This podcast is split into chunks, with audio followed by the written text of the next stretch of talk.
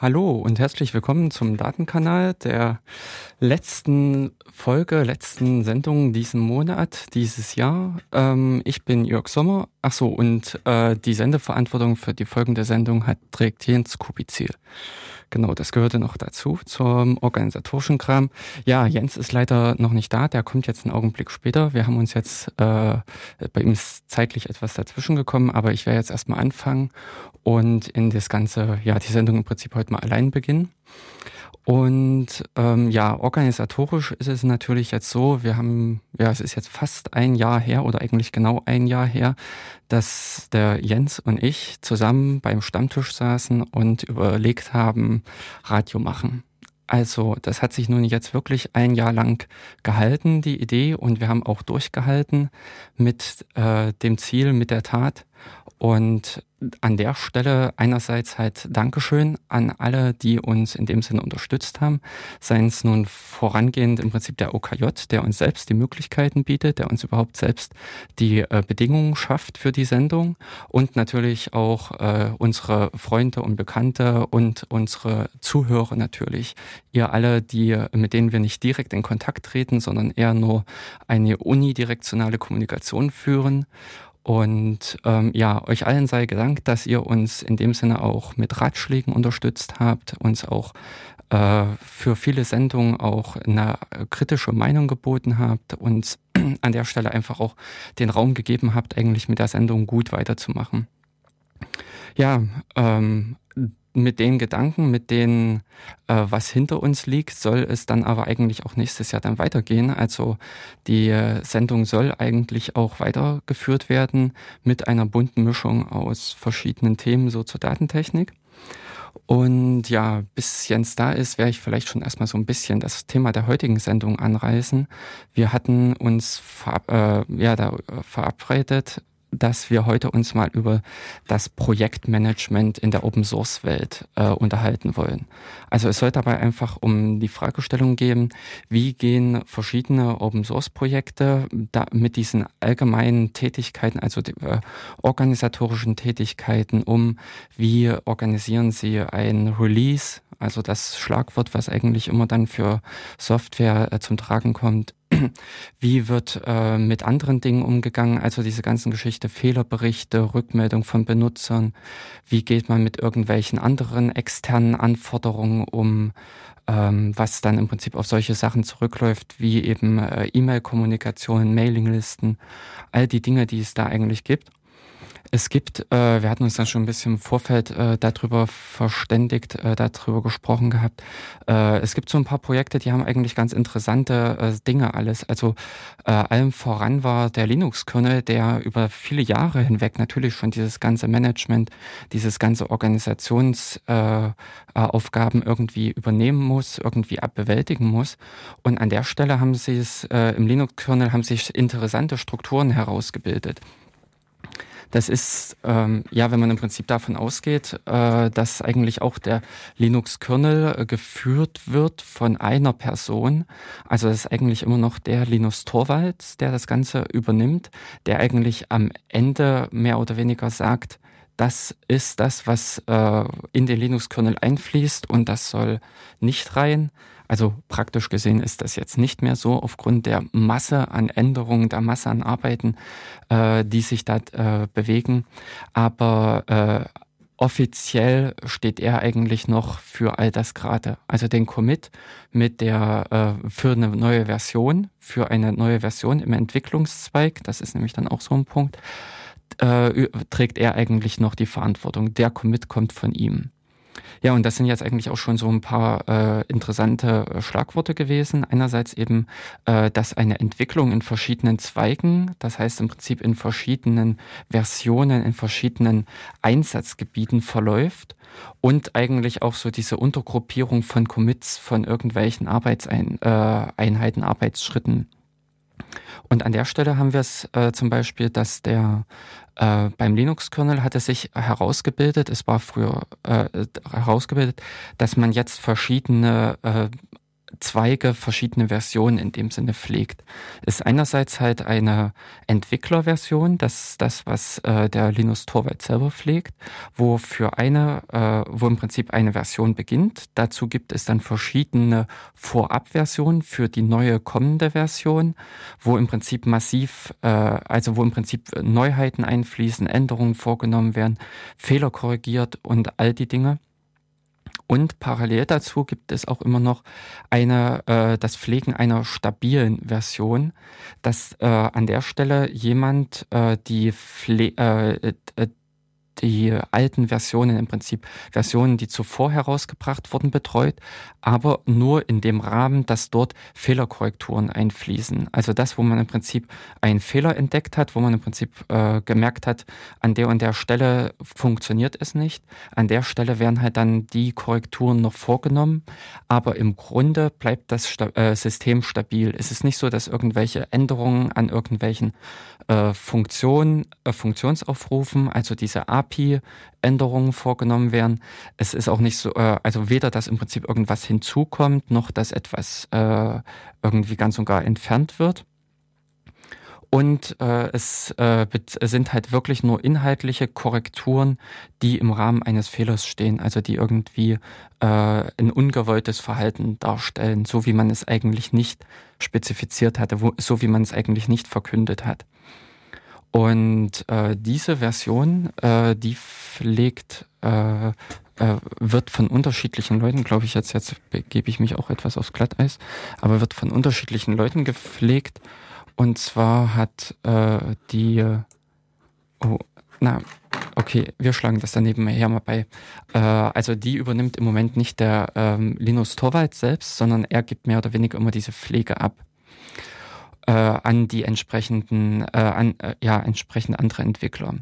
Aber selbst innerhalb dieses Entwicklungszweiges, also des Hauptzweiges, läuft natürlich eine, äh, äh, die, eine Unterstrukturierung der Arbeiten. Also es ist auch so, dass hier, wie man es von vielleicht klassischen anderen Großprojekten her kennt, dass da auch Unterprojektleiter existieren. Also dass im Prinzip der so der Linux Torvalds als oberer Herr an der Spitze steht und darunter reihen sich dann im Prinzip verschiedene Subsystem-Maintainer, heißen die halt im Kernel ein.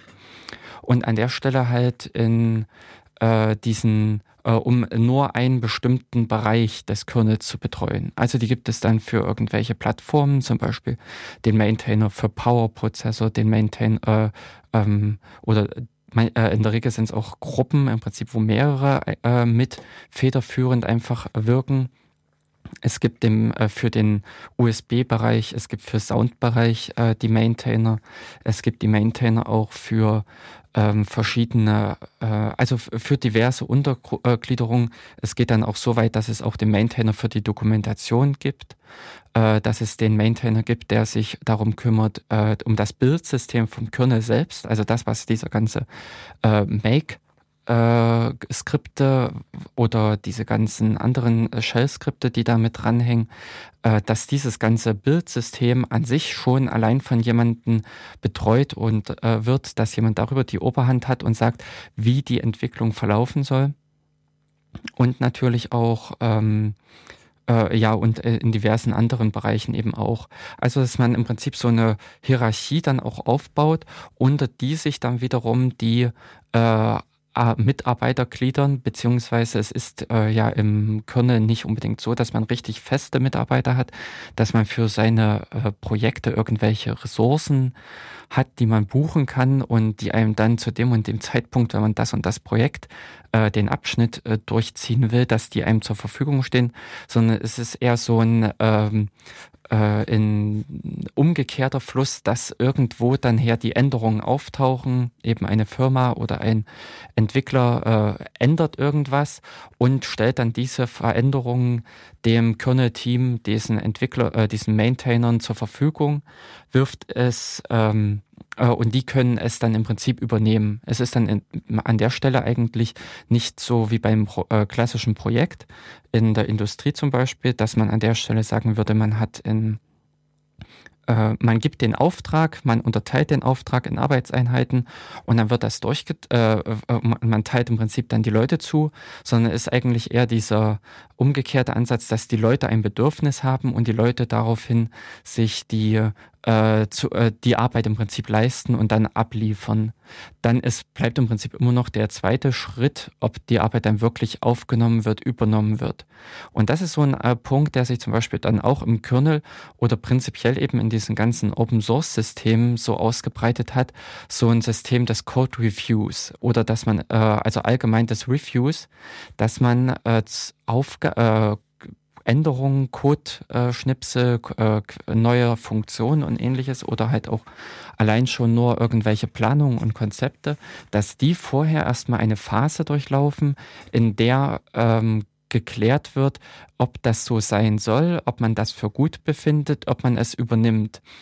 Also das vorher erstmal in einer größeren Runde als nur dieser reinen Maintainer zum Beispiel durchdiskutiert, ob der Code ordentlich geschrieben ist. Also das sind schon teilweise so formale Aspekte wie Code-Einrückung, dass man zum Beispiel im Kernel gibt es die Richtlinie, dass man mit Tabulatoren einzurücken hat und nicht mit Leerzeichen, dass man die Klammern an gewissen Stellen positioniert, wie man gewisse äh, Dinge wählt, ähm, ja, solche grundlegenden, ich sage jetzt mal eben so kleinen Syntax, äh, Syntax-Formatierungen teilweise aber dann auch weitergehend, äh, ob irgendwelche logischen, ob Algorithmen sinnvoll implementiert sind, ob Algorithmen äh, sinnvoll überhaupt gewählt wurden.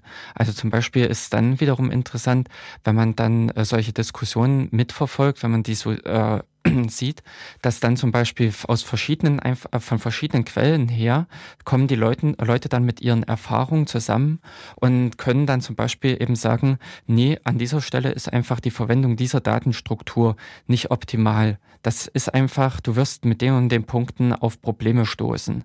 Das ist das, wo man dann als Einzelentwickler oftmals allein dasteht. Man schafft natürlich eine Aufgabe nach bestem Wissen und Gewissen, und äh, vervollständigt sie dann oder verbessert sie eigentlich, äh, also verbessert sie in dem Sinne schon im Vorfeld mit der äh, äh, mit der Gemeinschaft. Also das ist das, wo man sich dann zum Beispiel auf Mailinglisten, das ist so ein etwas älteres Konzept als die Foren, die äh, Webforen, die im Moment sehr, äh, oder die äh, aktuell sehr populär sind. Das ist einfach eine Kommunikation per E-Mail, wo man an einen zentralen Punkt hin eine E-Mail schickt von dort, äh, dort läuft dann halt irgendein Service, irgendein äh, Mailer-Daemon, der sich darum kümmert, dass die E-Mail dann an alle Interessenten äh, zugestellt wird. Also es ist so eine Art äh, Vervielfältigung, eine Spiegelung der, eigen, äh, der ursprünglichen E-Mail. Und auf diese Art und Weise können im Prinzip sämtliche Leute zu einem gewissen Diskussionsthema informiert werden. So als Beispiel, es gibt halt im Linux, äh, im Linux-Kernel verschiedene Mailinglisten. Einerseits diese äh, Hauptmailingliste und äh, natürlich auch noch einige äh, Submailinglisten eben für diese verschiedenen Systeme oder auch für andere ähm, äh, was, also für außenliegende Projekte teilweise, zum Beispiel äh, für dieses ähm, äh, äh KVM, fürs KVM gibt es eine Mailingliste, wo sich im Prinzip teilweise dann eben auch die KVM-Entwickler treffen und dann äh, äh, parallel dazu könnte es auch sein, hier an der Stelle, dass eine KVM-User-Mailingliste angeboten wird, wo zum Beispiel Fragen diskutiert werden, die im Zusammenhang mit der Benutzung von KVM stehen, also nicht mit der Entwicklung, nicht mit dem technischen Hintergrund, sondern wirklich mit der äh, äh Benutzung, mit dem, was eigentlich mit den Problemen, die man dann als Anwender hat oder mit den Fragen. Und natürlich dann auch die ähm, äh, ja, und parallel dazu im Prinzip getrennt davon die äh, eigentlichen technischen Belange, was weiß ich, sollten diese und jene Umstrukturierung vorgenommen werden, äh, diese und jene Anforderungen bringen neue Hardware, neue Plattformen mit sich äh, zum Beispiel.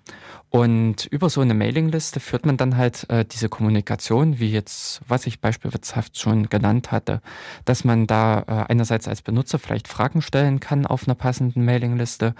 Äh, wie benutze ich das? Äh, wie gehe ich am besten damit um? Oder eben diese technischen Belange, zum Beispiel, ich würde hier gerne folgendes Gerät ansprechen. Zack, zack, zack, das sind die Spezifikationen dazu. Wenn man zum Beispiel solche Möglichkeiten hat, die Spezifikationen zu veröffentlichen oder halt äh, einem größeren Kreis halt zugänglich zu machen. Und auf diese Art, äh, also da im Prinzip das, was man implementiert hat oder implementieren will, auf irgendeine Art und Weise noch formal vorher zugänglich macht, äh, erreichbar macht.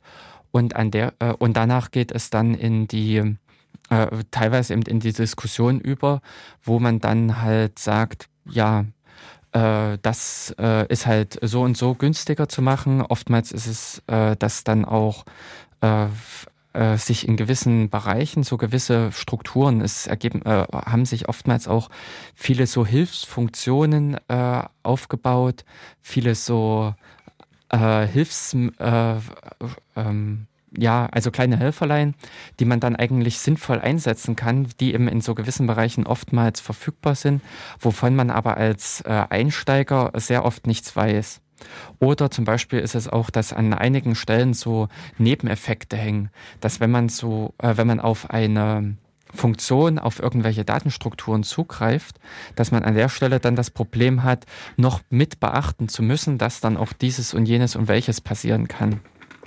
Und äh, an der Stelle dann halt äh, oftmals noch nichts davon weiß, von diesen ganzen äh, Nebenbaustellen oder von den anderen Möglichkeiten, von den besseren Möglichkeiten und einen dann die äh, etablierten Entwickler oftmals auch schon mithelfen. So, und ja, in der Zwischenzeit, warte mal, ich glaube, wir können auf hier. Ja. Hallo. Ja. ich bin also so. mittlerweile auch eingetroffen. Ja, okay. Dann sind wir also jetzt somit vollständig eigentlich genau. für, den, für den letzten Datenkanal. In diesem Jahr. In diesem Jahr. Ähm, eventuell auch auf dieser Welt. Achso, ja, ja. Wir müssen ja alle dran denken, äh, für Weihnacht Weihnachtsgeschenke dieses Jahr äh, lohnt sich nicht zu kaufen. Genau. Äh, am Freitag ist sowieso alles vorbei.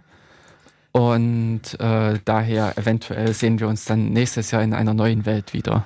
Genau. Oder überhaupt irgendwann in einer neuen Welt. Ja, das sowieso. Genau, ich muss mal gucken, was ist mein. Dein Pegel? Eins, zwei, drei. Okay, ja, ja, ne, mein ist ja. noch ein bisschen niedrig ausgesteuert. Und ich versuche den mal ein bisschen mehr Drive zu geben. Ja. Genau, vielleicht hört man jetzt mich besser. besser. Ja, doch. Aber interessanterweise ist ja heute auch ein schönes Datum, finde ich. Also der 2012, 2012 sozusagen. 20.12.2012 ist heute. Ach so, ja, das ähm, interessanter war diesbezüglich aber in diesem Monat ja auch noch der 12., 12., 12. Mhm. Beziehungsweise war ich jetzt gerade am überlegen, ach nee, äh, dieses Halloween-Problem, Halloween-Weihnachtsproblem ist, äh, also das ist ja das Problematische für Informatiker, die immer mit ihrem... Ja, ja genau. genau. Die mit dem 31 Ock und äh, 24 Deck zu kämpfen haben. Richtig. Ähm, ja, also ich hatte jetzt auch schon so ein bisschen, äh, also das Thema schon begonnen, mhm. die ähm, ja, Projektmanagement oder äh, ja, im Open Source Bereich hatte jetzt ein, mit Kernel schon angerissen. Okay. Und weißt du, wer den äh, stabilen Kernel betreut? Ist das Gregor Hartmann? Oder? Ähm, er war es mal eine Zeit lang, aktuell weiß ich es nicht was. Okay, genau, da ist, ähm, ja, also der wird von jemand anderem betreut. Sehen wir es auf kernel.org? Nee. Aber du solltest genau Mainline. Nee, ich glaube, das ist nicht der in diesem. Hm. Schade. Hm. Finden wir aber raus. Ja. Ach so, zum Beispiel äh, sehe ich hier gerade auch David S. Miller, der Maintainer des Netzwerks, äh, Network Stacks. Hm ähm, und solche Dinge. Also ich hatte jetzt auch schon ein bisschen an, äh, erzählt, wie sich der Kernel unter, oder wie im Prinzip beim Kernel so die Verwaltungs- äh, und Zuständigkeitsstrukturen aufgeteilt sind. Hm, also in der Tat Greg Grohr Hartmann, den wir schon irgendwie mehrfach oder zumindest einmal in dem Datenkanal erwähnt hatten. Ich weiß gerade mehr in welchem Zusammenhang. Äh, ich glaube, das wird der Sounddatenkanal gewesen ja, sein, wo sein. es um diese technischen Sachen ging mit äh, Implementierung oder irgendwas von Treibern. Genau. Und zusammen ja. mit Chris Wright macht er das wohl. Ah. Laut der allwissenden Müllhalde. Okay. ja, ja, an der Stelle dann ähm, genau diese Subsystem-Sachen äh, und äh, beliebt ist eigentlich eben im Kernel-Umfeld, beziehungsweise auch an anderen äh, Open Source Projekten Mailinglisten zur Kommunikation. Mhm. Teilweise waren es früher halt Newsgroups, wo derartige Sachen äh, besprochen wurden, aber eigentlich sind so in diesem Entwicklungsumfeld äh, vorwiegend Mailinglisten anzutreffen. Und ich glaube, es sind noch nicht mal so richtig Webforen äh, die Hauptkommunikationsplattform. Was parallel dazu eigentlich immer so noch als eine Echtzeit-Kommunikation äh, existiert, ist IAC. Hm. Das, Oder na, Chats im Allgemeinen. Also es äh, gibt einige sozusagen ja. moderne Projekte, die dann irgendwie auch schon auf, auf, äh, auf Jabber oder auf irgendwie äh, sowas umgestiegen sind. Ja, genau. das im Prinzip so als äh, äh, klassische Echtzeit oder als echt für die Echtzeitkommunikation. Wobei an der Stelle halt weniger die äh, Probleme besprochen oder äh, da werden konkrete Fragen mal besprochen, aber nicht irgendwelche größeren. Das wird dann auch oftmals dann einfach weitergereicht und wird gesagt, das müssen wir nochmal genau auf dem hm. äh, besprechen, äh, auf der Mailingliste ausdiskutieren, wenn es halt äh, größere Ausmaße annimmt. Aber in ja, wir, genau diese Sachen, dass man im Prinzip sich irgendwie untereinander abstimmt, genau, dass man im Prinzip mhm. einen Entwickler hat oder dass im Prinzip so ein Entwicklerpool äh, von Freiwilligen mhm. sich oftmals darüber einfach auf so einer Mailingliste darüber verständigt, welche Arbeiten sind, äh, sollten gemacht werden, beziehungsweise welche Arbeiten tragen sie bei und eben an der Stelle Kritik äh, also dass äh, geäußert wird, dass im Prinzip so eine äh, Überprüfung dessen vorgenommen wird, was man äh, einreicht. Das mhm. kenne ich eigentlich so aus klassischen Projekten, ich sage jetzt mal in der Wirtschaft, äh, wirklich weniger, dass so ein äh, Code Review oder dass überhaupt so ein Review mit passiert. Äh, also nicht mal unbedingt so auch noch auf einer Projekt, auf einer Metaebene, wo man dann zum Beispiel kritisch im Nachhinein nochmal den Projektablauf beleuchtet, geschweige denn, dass das einfach existiert im wirklichen Alltagsleben, dass wenn jemand irgendwelche Änderungen vornimmt, dann gehen die fast live raus. Genau. Der, der, der schreibt das Programm, der implementiert irgendeine mhm. Funktion mhm. und dann wird die auch äh, eins zu eins so an den Kunden gegeben. Da ist es dann wirklich schon ein Luxus, wenn irgendwer nochmal hinsetzt und ein Dritter halt prüft, ob der Knopf auch wirklich das tut, was er eigentlich machen soll. Ja, ja das stimmt. Und das ist eigentlich das, was ich eigentlich sehr gut finde. Und ich denke, das ist auch das, was es im Kernel diesen, äh, die Qualität so steigert, äh, diesen, dass man im Prinzip diese Barriere hat, bevor überhaupt irgendwas in den Kernel eintritt. Diesen Code Review, dass da eigentlich nochmal so eine Überprüfung stattfindet. Und an der Stelle aber eben auch wirklich dieses, das Wissen zusammengetragen wird. Dass an der Stelle dann oftmals äh, Fehler schon auffallen oder Fehler schon äh, behoben werden, die äh, andere schon mal vorher selbst gemacht haben oder die andere einfach sehen und sagen, nee, suboptimal, mhm. das können wir eigentlich anders besser machen, können wir geschickter machen. Da kommen dann teilweise auch solche wirklich krassen Sachen raus, wenn man sie sich so anguckt im Kernel-Quellcode, so coole Sachen, wie man äh, da zum Beispiel halt diese Vererbung im äh, oder Polymorphie im Kernel implementiert hat über irgendwelche Makros. Also C an sich kennt ja als äh, Sprache nicht die, äh, das äh, Konstrukt der Polymorphie, mhm. also dass sich ein äh, Objekt, eine, äh, ja, eine Instanz äh, unter verschiedenen, mit verschiedenen Aspekten, also mit verschiedenen Sichtweisen auftreten kann. und das, dass man im Prinzip ein Ob Objekt in verschiedene Typen casten kann. Und das bietet aber im Prinzip so ein Kernel-Makro an. Mhm. Solche Dinge. Und äh, da äh, sind dann, äh, ich denke, das ist nicht gerade irgendwie von heute auf morgen entstanden. Das hat sich auch entwickelt, aber ja. äh, das, äh, da hatte dann einer die Idee und da hat man das gemeinsam halt zusammengetragen. Und äh, davon finde ich leben, erleben auch sehr viele open, äh, solche Open Source Projekte, dass es im Prinzip diese Gemeinschaft darstellt. Das ist das, wo ich schon so, äh, da, äh, wir hatten mal diesen Vortrag hier in Jena über das, über den gestohlenen Quellcode SCO. Dieser von Herrn Plepp damals noch. Ja, Gregory, Gregory Plepp, Plepp. Hm. genau. ja. äh, der damals äh, Stein und Bein geschworen hat, dass der Linux-Kernel äh, Code enthält. Der äh, eigentlich SCO-Eigentum ist. Mhm. Und ähm, ja, wo sich dann eigentlich rausgestellt hat, dass das nur simple Schnittstellendefinitionen waren, mhm. die man aus dem gemeinsamen Unix-Standard übernommen hat.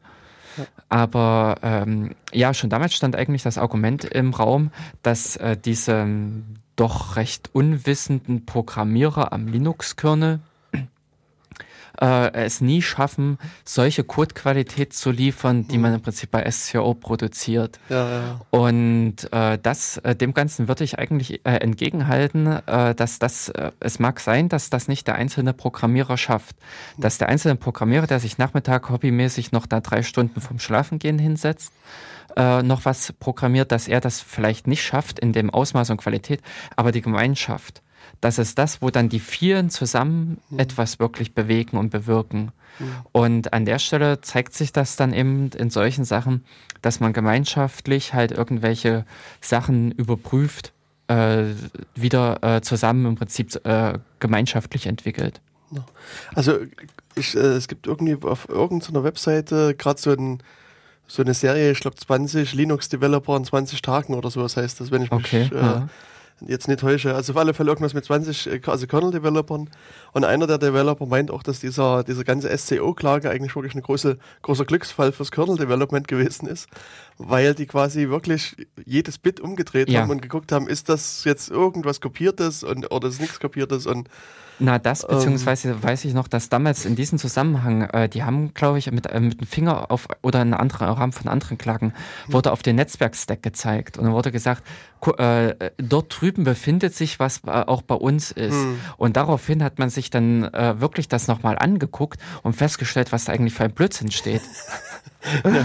also genau. das ist das, wo dann im Prinzip auf diese Art und Weise plötzlich Ressourcen freigesetzt wurden, mhm. dass da Energien äh, in Gang gesetzt wurden, die äh, dann plötzlich auch zu einer Verbesserung geführt haben. Also diese Intention der Klage ist damit eigentlich kontraproduktiv gewesen, mhm. weil sich dadurch das System nochmal verbessert hat ja. und sich noch mehr von dem Kläger abgehoben hat. Mhm.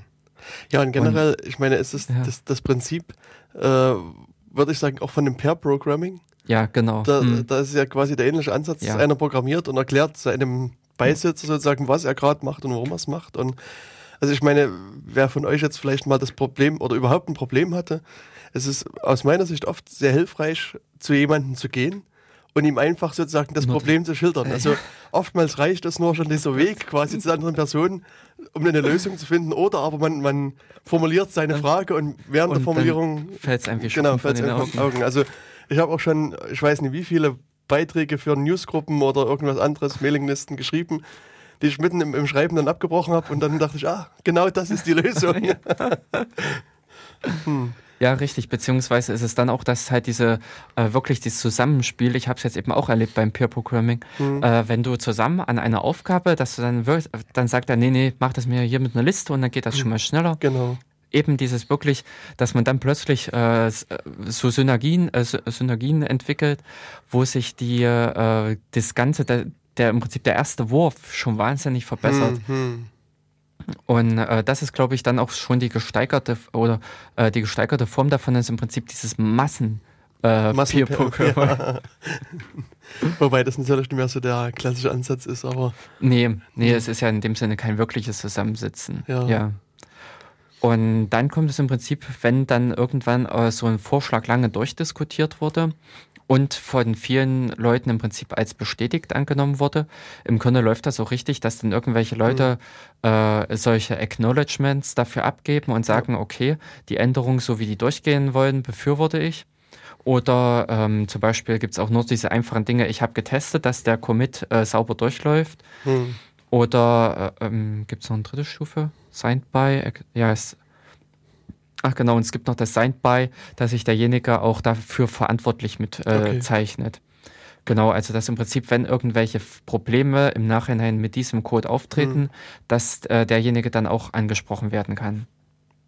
Ja, und dann äh, landet das im Prinzip äh, auf dem Tisch dieses, dieser Maintainer, dieser Subsystem-Maintainer, äh, die dann im Prinzip wirklich die Möglichkeit haben, Code bei sich ein einzugliedern hm. in, ihr, äh, in ihren Codebereich und an der Stelle dann im Prinzip schon mit einer Vorabversion bilden des kommenden Kernels.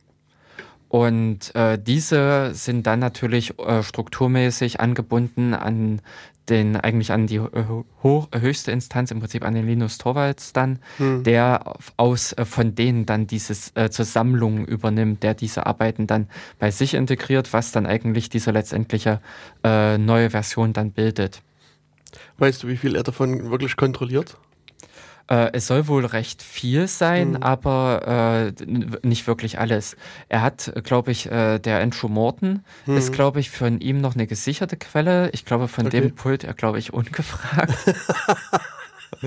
ich glaube, so ist es. Und dann hat er noch so ein paar andere, von wo er dann wirklich über die äh, langjährige Zusammenarbeit einfach sagt, äh, denen kann ich vertrauen oder die agieren, die äh, in meinem Sinne hm, okay. und an der Stelle dann halt äh, von denen übernimmt, ohne äh, wirklich jeden einzelne Codezeile durchzugehen. Hm. Aber es ist wohl, glaube ich, auch, dass er sich so ähm, st äh, statistisch einfach ein paar Sachen rausgreift hm. und äh, da mal reinguckt, äh, um auch teilweise so bei Sachen äh, einen Überblick zu bekommen.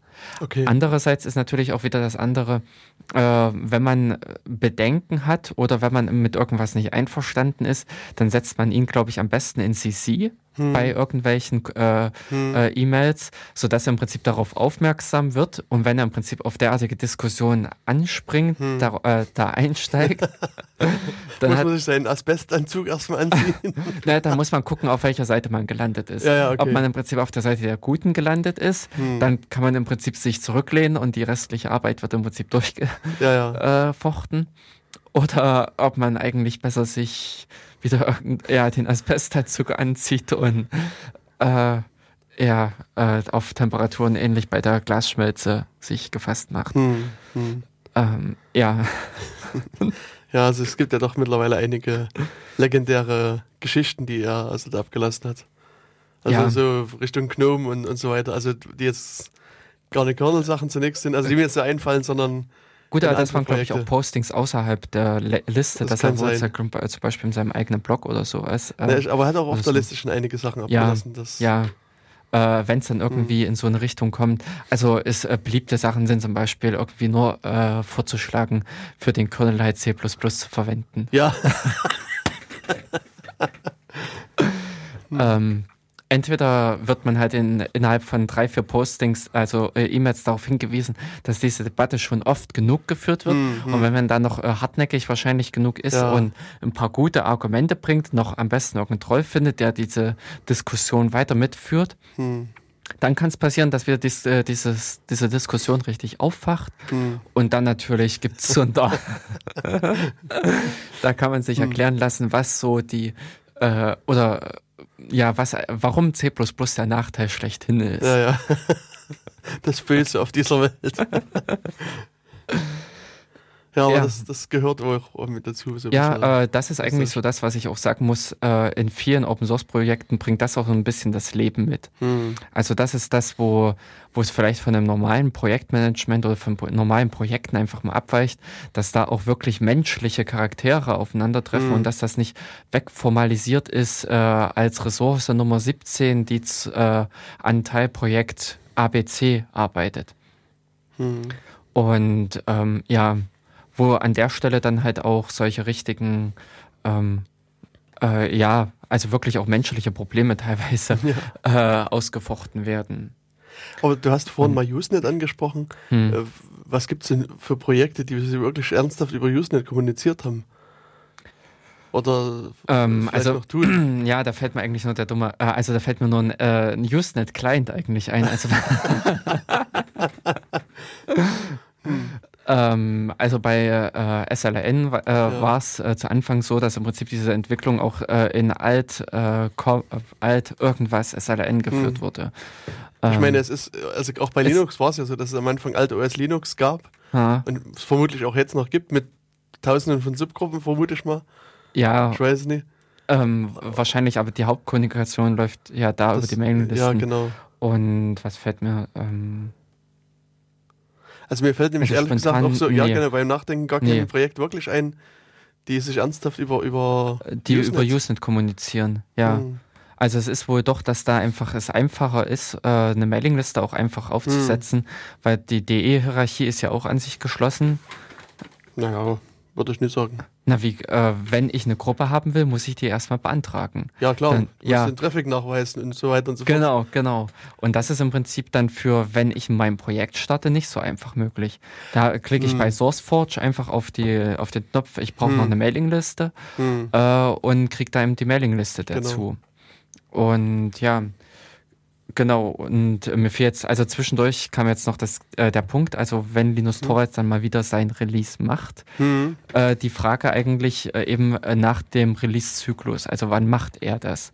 Und das ist auch so ein interessanter Aspekt, der sich in, äh, bei, in der Open-Source-Welt, also es gibt da die zwei Konzepte, mhm.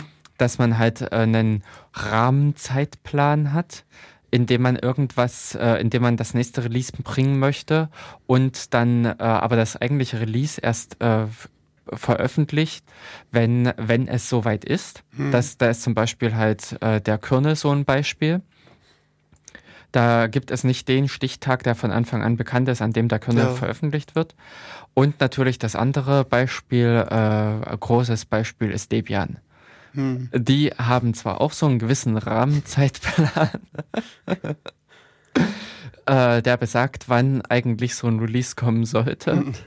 Aber im Grunde äh, wird es, das Release wird eigentlich erst freigegeben. Das Release kommt erst, wenn es wirklich äh, soweit ist. Also mhm. wenn man im Prinzip es für gut befindet und sagt, das kann man den Leuten in die Hand drücken.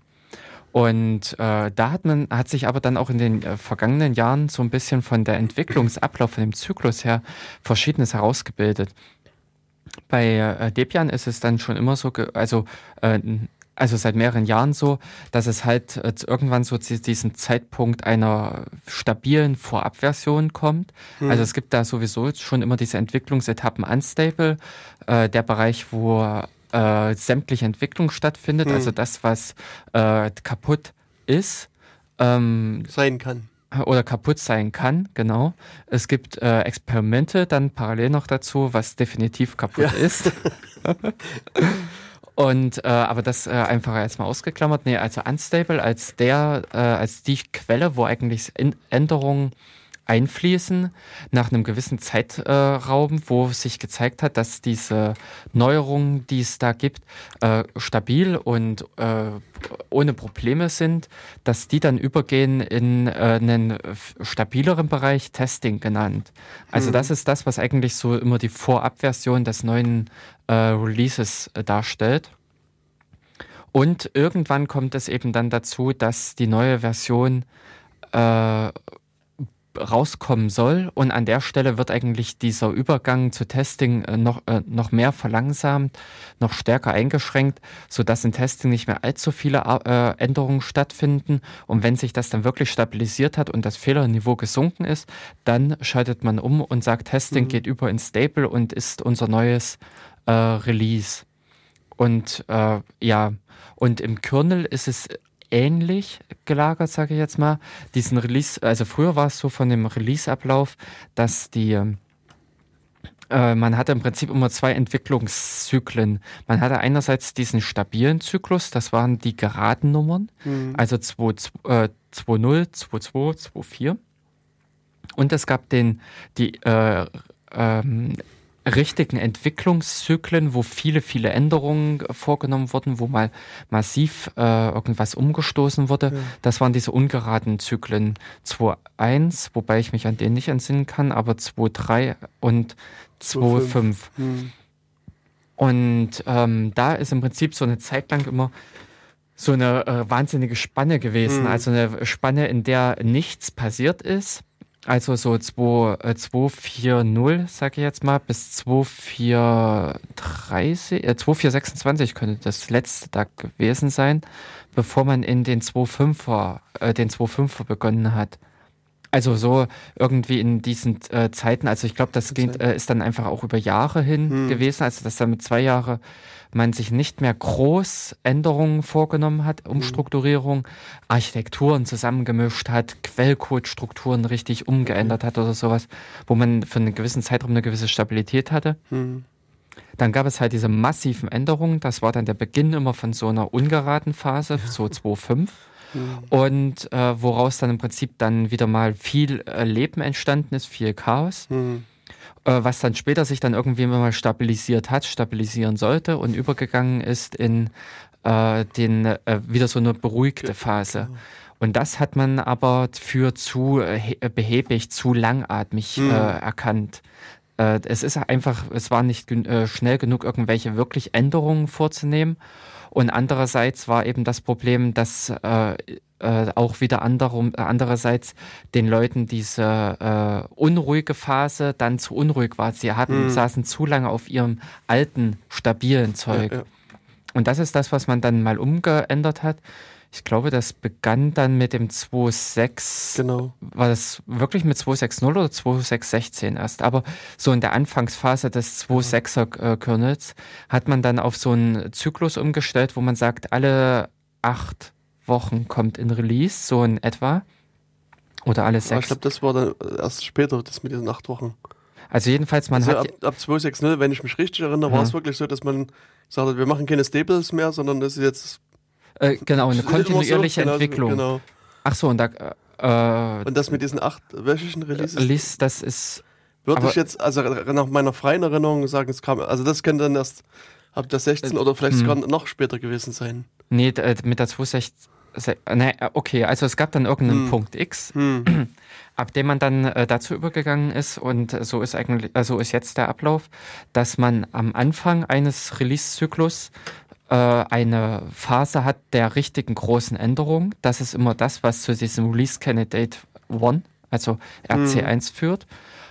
Und äh, da finden wirklich große Änderungen statt und da schließt sich dann an eine Stabilisierungsphase, wo dann im Prinzip der Release-Kandidat 2, 3, 4, 5, 6 oder 7 dann noch rauskommt, aus dem dann die eigentliche, äh, das eigentliche neue Release dann irgendwann entsteht. Hm. Also im Anfang, also in den ersten 14 Tagen, in den ersten anderthalb Wochen, ja. sind immer massive Änderungen, wo dann auch richtig äh, äh, große äh, äh, Änderungen vorgenommen werden, neue Treiber hinzukommen, äh, äh Strukturen umgestellt werden, äh, Dinge raus entfernt werden und all solche Sachen. Und man guckt im Prinzip im Anschluss daran, welche Fehler stecken da drin. Also da beginnt dann auch diese Testphase schon und man versucht, diesen Code in einen sauberen Zustand zu bringen, hm. mit dem man dann in die neue Version gehen kann also mit dem man dann in, äh, äh, was man dann im Prinzip veröffentlichen kann und ihn dann den Leuten wieder zur Verfügung, also den, ja, den Benutzern wieder zur Verfügung stellen kann. Und das ist im Prinzip ein recht interessanter Ansatz. Man hat wirklich also einen kurzen Zeitraum von äh, sechs oder acht Wochen und ähm, hat parallel dazu und äh, in dem eigentlich ähm, starke Änderungen einfließen können, wo man wirklich mal aktiv noch was verändern kann, umstrukturieren kann. Mhm. Eben zum Beispiel das Architekturmerging von äh, AMD und also von AMD 64 und i386er ist zum Beispiel in so einem Zyklus passiert mhm. oder in, auf mehrere verteilt, aber äh, immer in solchen Zyklen passiert. Und im Anschluss daran äh, hat, äh, hat man dann im Prinzip geguckt, was für Probleme treten auf, muss man irgendwas wieder rückgängig machen und nochmal anders angehen in zu einem späteren Zeitpunkt oder dass man äh, dann nochmal kleine Fehler korrigiert hat. Äh, in den späteren Release-Zyklen können noch neue Funktionen hinzukommen, aber die dürfen nur ähm, wirklich äh, Neuerungen bringen und nicht sich auf irgendwas anderes auswirken. Das mhm. sind so ein paar Nebenbedingungen, äh, die gelten. Ja, und das finde ich eigentlich so von Projektablauf her einen recht interessanten äh, Zyklus, äh, weil man doch sehr, wie man im Neusprech sagen würde, agil ist. Man hat doch ein recht agiles Projektmanagement ja. und kann recht schnell auf Anforderungen reagieren, mhm. die einem äh, die der Markt in dem Sinne äh, stellt. Und andererseits äh, hat man aber im Prinzip auch sofort wieder so dieses Testen, dieses äh, ähm, in dem Sinne auch mit so einem Early Release. Man mhm. hat nach anderthalb Wochen den Release-Kandidat, äh, den ersten ja. äh, Quellcode, auf dem man sich eigentlich festlegt, den ersten Stand, auf dem man sich festlegt. Und ab da an beginnt die, diese Testphase. Und äh, man geht dann im Prinzip in so eine Stabilisierung über, mhm. um dann wieder mal ein Release zu bringen. Und das finde ich halt einen interessanten Zyklus.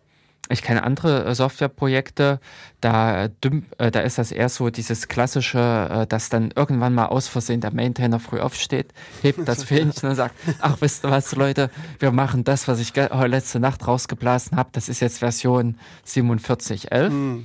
und äh, veröffentlicht das dann als diese. Genau. Und äh, notfalls wird dann daraufhin festgestellt, oh mein Gott, da waren ja schlimme Fehler drin. und dann werden noch schnell irgendwelche Versionen nachgeschoben. Hm. hatte ich jetzt wieder auf meinem Handy den Effekt, äh, dass mit gewissen Apps hm. äh, sind neue Versionen gekommen und wenige Tage später wurde dann wieder eine Version nachgeschoben mhm. und noch ein paar Tage später noch eine Version. Und dann wusstest du ganz genau, die haben vorher nicht getestet. Ja. Die haben dann wieder mal in irgendwelchen Sachen festgestellt, gravierende Fehler. Sie können sich nicht die Zeit nehmen bis zum nächsten eigentlich Hauptrelease und dementsprechend müssen die nochmal mhm. schnell eine Version nachschieben. Ja. Also das ist so ein bisschen dieser chaotische Projektablauf, der vor allen Dingen in kleineren Projekten äh, mhm. äh, äh, anzutreffen ist. Aber ich denke, also gerade an der Stelle ist auch wieder so ein vielleicht ganz sinnvoller Ansatz, sich über Testen Gedanken zu machen, nämlich über Test-Driven äh, Development eventuell. Ja. ein bisschen von der von der Struktur, von, von der, der Projektstruktur ja, genau, ab, ja. äh, wie viel man da der, auch machen kann. Ja, Aber äh, umgekehrt halt auch mit Software-Tests äh, so wenigstens im Nachgang zu arbeiten, dass mhm. man an der Stelle vielleicht spätestens auch eine Spezifikation hat. Denn mit dem Test äh, entsteht fast immer eine Spezifikation, wie sich was verhalten soll. Mhm. Und ich meine, das ist also für so altgediente Entwickler vielleicht ein bisschen komisch, weil üblicherweise sitzt man hin, schreibt seinen Code runter hm, und der, geht oder, oder geht halt nicht. Genau, ja, genau, per Definition ist er korrekt. Und äh, hier bei dem Ansatz schreibt man erst seine Tests, macht seine Tests fertig, definiert hm. das und danach fängt hm. man dann halt den, den Code quasi dazu. Also ich meine, das ist der der theoretische Ansatz. Und es gibt auch einige Firmen, die das auch so knallhart durchziehen. Ja. Und ähm, angeblich mit gutem Ergebnis. Ähm, Glaube ich schon, dass das vorteilhaft ist äh, mhm. oder dass es wirklich zu guten und besseren Ergebnissen führt. Problematisch finde ich an der Stelle halt, in gewissen Projekten ist es halt schwierig. Ja. Also ich sehe es, äh, also ich, mit Blick aus der Kernel-Richtung, mhm. ich kann schwer nur oder äh, mittlerweile auch durch VMs, aber halt Hardware-Emulation mhm. um zum Beispiel wirklich einen Treiber zu testen, ob er äh, mit den Registern, Timing und ähnlichen mhm. Geschichten rangeht. Ähm, das ist ja auch eigentlich jetzt noch teilweise so ein wahnsinniges Problem, Testen des Memory Managements. Das ist das, wo äh, wenn das auf irgendeiner Tagung in Diskussion kommt, entweder ist der Saal leer oder es geht heiß her. Ja, ich meine, man kann ja neben den also man kann ja diverse Arten von Tests auch machen. Das, ja, na, äh, ähm, genau. Es gibt ja im Prinzip auch die anderen Tests. Äh, das, was auch im Kernel so aktiv mitgetrieben mhm. wird, wo Spike Spike ist, glaube ich, so ein Testing-Framework für äh, statistische Tests, äh, statische Tests, wo man über den Quellcode drüber rennt und prüft so auf klassische Fehler Null-Pointer-Access. Also, dass jemand auf einen, äh, nicht prüft, ob ein Zeiger vorher null ist, obwohl an dieser Stelle es möglich wäre, äh, nicht Spike, entweder Spike oder Splice. Also eine Splice. Also Spike gibt es auch, aber da, ähm, das ist irgendwas anderes.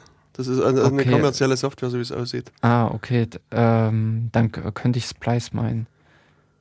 Aber es gibt auch, äh, also im Rahmen vom Kernel haben sich auch äh, verschiedene Firmen äh, äh, den Kernel öfter mal hergenommen mhm. und haben da ihre Tools dran getestet.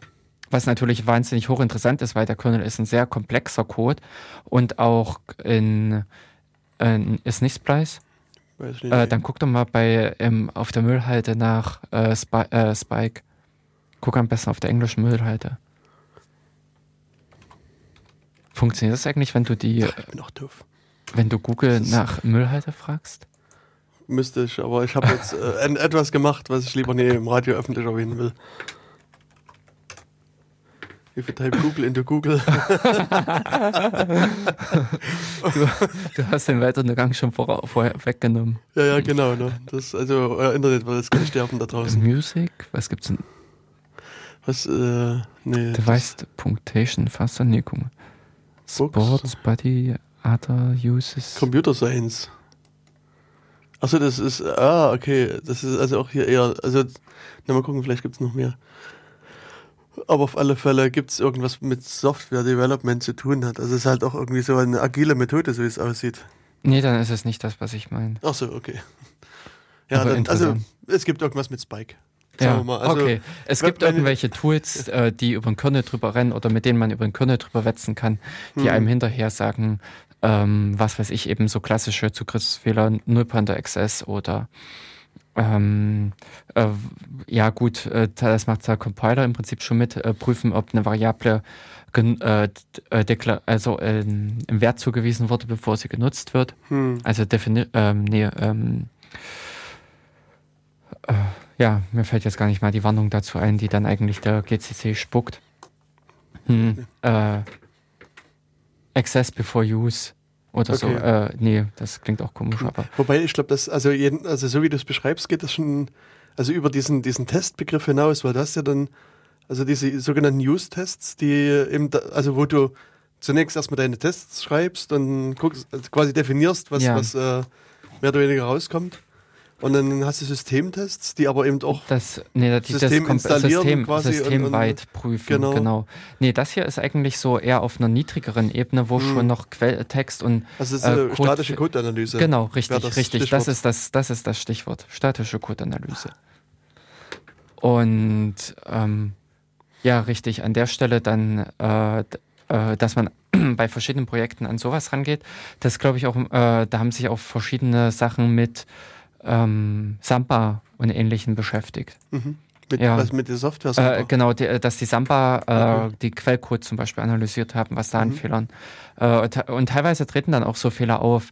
Oder ähm, ja, oder wenn man im Prinzip so ein klassisches Zugriffsfehler oder Fehlermuster findet, kann man dann im Prinzip auch mit gewissen Tools rangehen und gucken, ob die noch irgendwo anders auftreten. Genau. Ähm, ja, ja, und ähm, also was mir da nur einfiel, es gibt dieses, diese Software Jenkins. Die, ja, äh, ja, ja, genau. Die quasi auch. Äh, diese, die machen eigentlich so System-Tests. Genau, also die machen, Continuous Integration.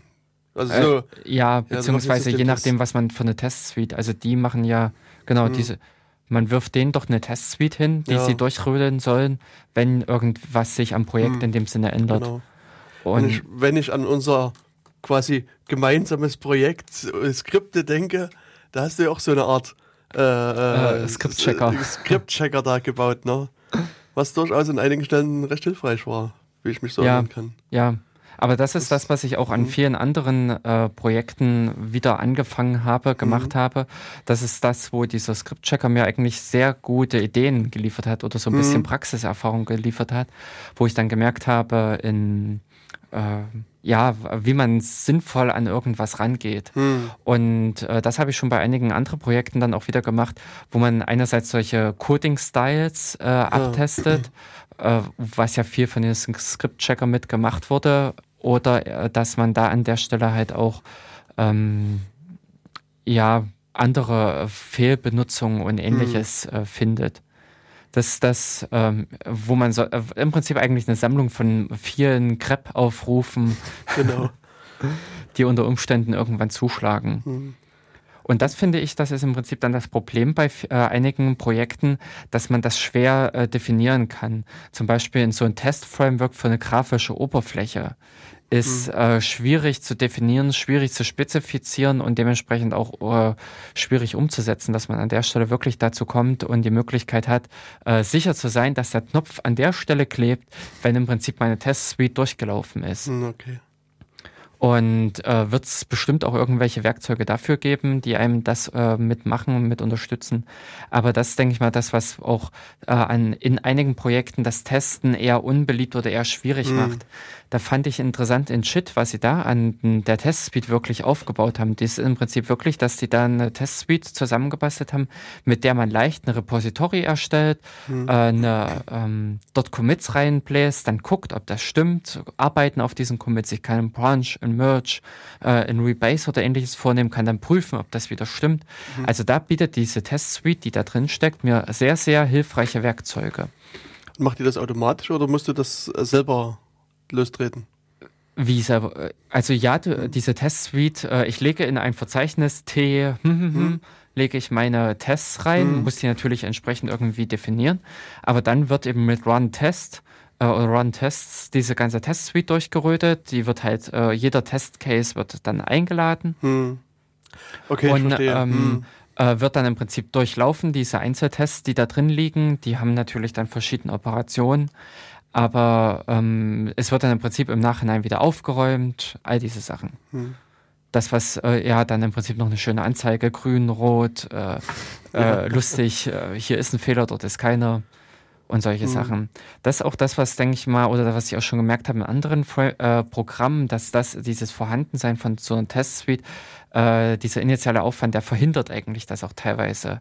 Man muss teilweise erstmal Energie reinstecken, um für genau. sein Projekt das zu haben. Ja, ja. Wenn man es gemacht hat, ich habe das jetzt zum Beispiel auch für ein anderes Projekt mal gehabt, wo ich dann halt eine äh, Kommunikation implementiert, ähm, implementiert habe, eine TCP-Kommunikation, mhm. es sollte ein Dienst getestet werden, ob er äh, korrekt arbeitet. Mhm. Halt äh, habe ich dann halt in Ruby kurzerhand äh, mir die Sachen implementiert und weil es da auch dann, wie ich, oder wo ich dann wieder mal die Vorzüge von Ruby äh, erkannt habe, wo ich einfach viele Sachen sehr, sehr angenehm implementieren konnte und äh, dann einfach so diese Testfunktion hatte und ruckzuck dann halt die Testcases auch zusammenschreiben konnte. Okay. Und äh, das ist natürlich dann angenehm. Ähm, ja, wenn man dann aber auf solche Sachen hinaus will, eben wie äh, Function Test, Unit Test, dann muss man natürlich selbst wieder in die Programmiersprache selbst mit rein und an der Stelle dann mit äh, den äh, dort mit dem Umfeld arbeiten, was mhm. man da hat. Hm. Das stimmt macht es an der Stelle vielleicht etwas schwieriger, aber ähm, ja, kommt drauf an, im Prinzip wie auch dann, also an den Tests muss ich auch wirklich sagen, das habe ich wieder in dem solchen Projekt gemerkt, an dem, äh, bei Tests merkt man sehr, ob, äh, wie gut der Quellcode gemacht ist. Ob der Quellcode sauber strukturiert ist, ob mhm. die äh, Einheiten in sich gegliedert und abgeschlossen sind oder ob man da irgendwelche globalen Variablen hat, die dorthin greifen und jenes ja. erfordern und am liebsten zwischendurch immer noch gerne mal dieses, äh, irgendwelche Fremdbibliotheken einbinden. ja, es war bei diesem einen Problem bin ich nämlich echt darüber äh, gestolpert, dass ich meinen Testcase nicht äh, durchziehen konnte, mhm. weil jedes Mal, wenn ich diese Methode reingeladen habe, mhm. hat ihn noch einen Rattenschwanz von Bibliotheken hinterhergezogen, die äh, mir das Leben in dem Sinne beim Testen erschwert haben. Und an der Stelle dann ähm, es eigentlich fast verhindert haben. Ich habe dann natürlich wieder mal magisch drum rumgehext, um äh, ja. mit LD Preload andere Bibliotheken, ja. äh, Pseudobibliotheken reingeholt. Ähm, was äh, ja der Kampf war und eigentlich für ein schlechtes Design oder das schlechte Design an der Stelle deutlich gezeigt hat. Mhm. Und ja, also wenn es in dem Sinne so eine Test-Suite äh, gibt, so ein Testmanagement, äh, ist es natürlich wirklich sehr äh, sinnvoll, das einzusetzen. Und eben auch im, Sinn, äh, im Sinne von Jenkins das einzusetzen, wirklich auch mit dem Versionsverwaltungssystem, dass wenn man halt sagt, man hat Änderungen am Quellcode vorgenommen, Änderungen, die man in dem Sinne bestätigt hat oder die man übernehmen will, dass man vorher einmal diese Test-Suite drüber hobelt, die einem da schon mal hilft zu sagen, der Code ist erstmal basierend auf diesen Tests auch äh, korrekt. Dass, dass man da im Prinzip schon mal wirklich einen äh, Grundstock hat, mit dem man dann sagen kann, okay, die Grundlagen sind gegeben, es ist zwar nicht perfekt, äh, mit ne, man kann im Prinzip nur immer wieder das testen, was man auch prüft. Es ist nie die hundertprozentige äh, Garantie, die einem ge damit gegeben wird, aber man hat wenigstens das durch, was da äh, geprüft ist. Und äh, wenn man im Prinzip mit solchen Werkzeugen arbeitet, was dann teilweise auch ähm, irgendeine Plattformen einen mit zur Verfügung stellen. Mhm. Ich weiß, im Debian-Umfeld gab es da mal irgendein Projekt, wo, wenn man da in seine SVN-Sachen in einem bestimmten äh, Branch halt oder im mhm. Rahmen von so einem Projekt angemeldet hat, dann wurden halt auch regelmäßig die Quellen geholt, wurde geguckt, ob man das als Debian-Paket bauen kann ob man okay. das Debian-Paket installieren kann, all diese Dinge. Also das ist das bei Debian, ist zum Beispiel vor einigen Jahren äh, das Pro äh, Projekt bzw. das Paket PU Parts entstanden.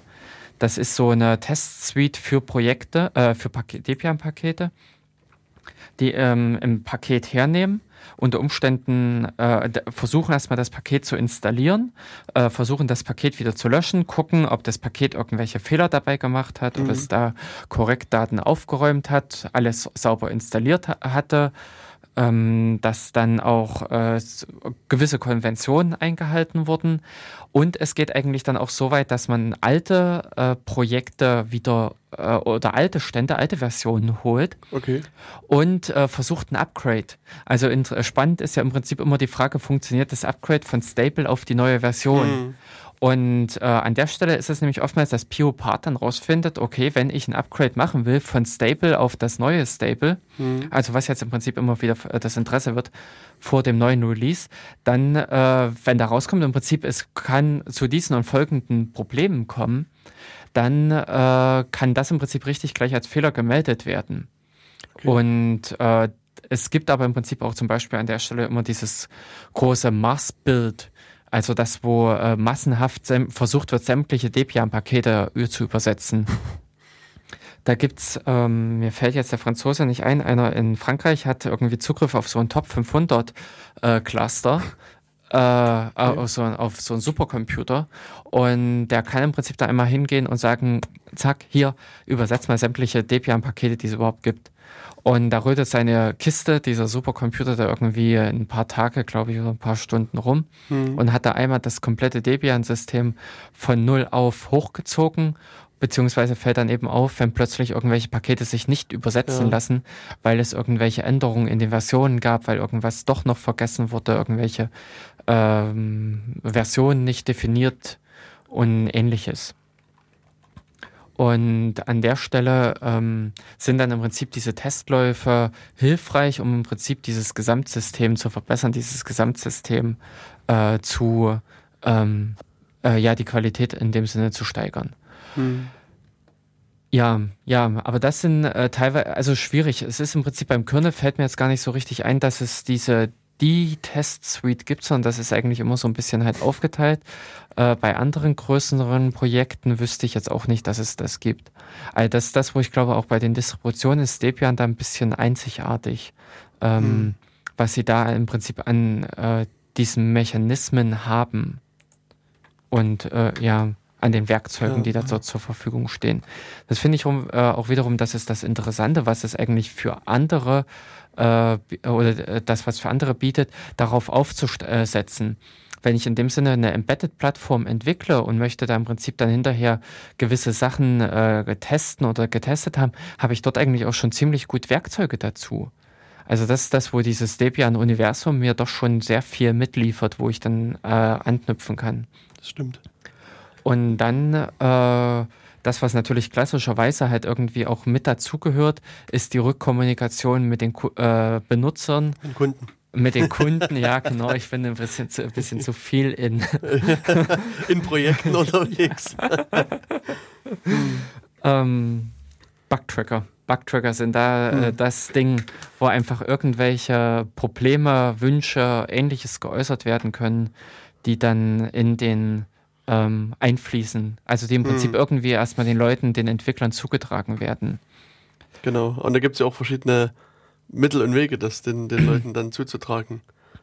Also, also du meinst also jetzt, ich, äh, das auch gar meine, kein Bugtracker und Mailingliste? Ja, also Bugtracker kann ja auch sein, ich suche irgendwie eine Mail mir raus ja. und schreibe dem Typen dann halt eine Mail und sage hier, alles scheiße. Ja, also was hast du da wieder zusammengeschossen? hm. Ach so, äh, ja, wir haben, glaube ich, äh, ja eine ganze genau. Stunde schon geredet. Genau. Wollen wir mal für etwas Entspannung sorgen? Ich habe hier etwas ruhigere Musik auch mitgebracht. Also insofern ist es auch wirklich was zum äh, ja, erstmal abschalten und äh, Ruhe finden. Genau, nach der dann, Pause reden wir dann weiter über Bugtracker und so und, weiter. Äh, genau, was man da alles ansteuern kann oder was es da für interessante Sachen gibt.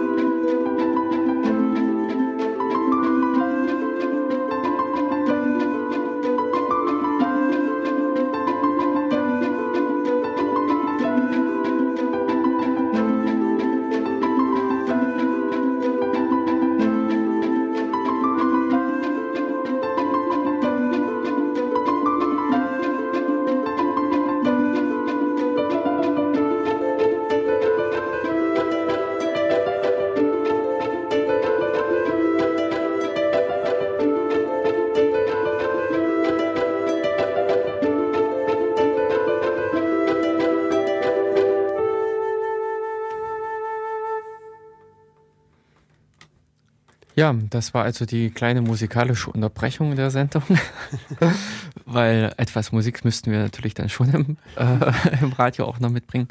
Und zwar hatten wir hier jetzt gehört von äh, Rayman, also nicht dem äh, richtigen großen Rayman, sondern auch äh, Rayman oder Rayman, genau Rayman also, eigentlich. Ja, Rayman Long Time heißt der Song. Wer den sich nochmal nachhören möchte und jetzt nicht warten möchte, bis wir ihn bei, auf der Webseite eingetragen haben, der kann bei Jamento, der äh, Musikplattform für freie Musik, für ähm, ja, dort einmal danach suchen, find, mhm. äh, sollte da eigentlich auch ziemlich schnell fündig ja. werden. Wobei meine Erfahrung mit Jamendo mhm. ist, es ist in der Regel sinnvoller, bei Google nach dem Titel zu suchen. Ja. Weil ich habe, also bei Jamendo, die Suche ist irgendwie sehr grauenvoll. Also ich grauenvoll. finde da nie das, ach, was ich wirklich. Ich muss sagen, die ist äh, kaputt. Die funktioniert bei mir einfach nicht. Achso, ach, ich, ja. Ähm. Ja, genau. Ach doch, oh, doch. Oh, je, oh, oh, oh doch, es passiert es, was. Es, es wow. geht. Oh. Also Was ist hier los? Oh, ja. Wahrscheinlich haben da genügend Leute das im Bugtracker von Jamento Ja, genau. Das wird sein. Das ist äh, die logische Erklärung, genau. Ja, also es die Suche scheint wieder zu gehen. Ich revidiere mich.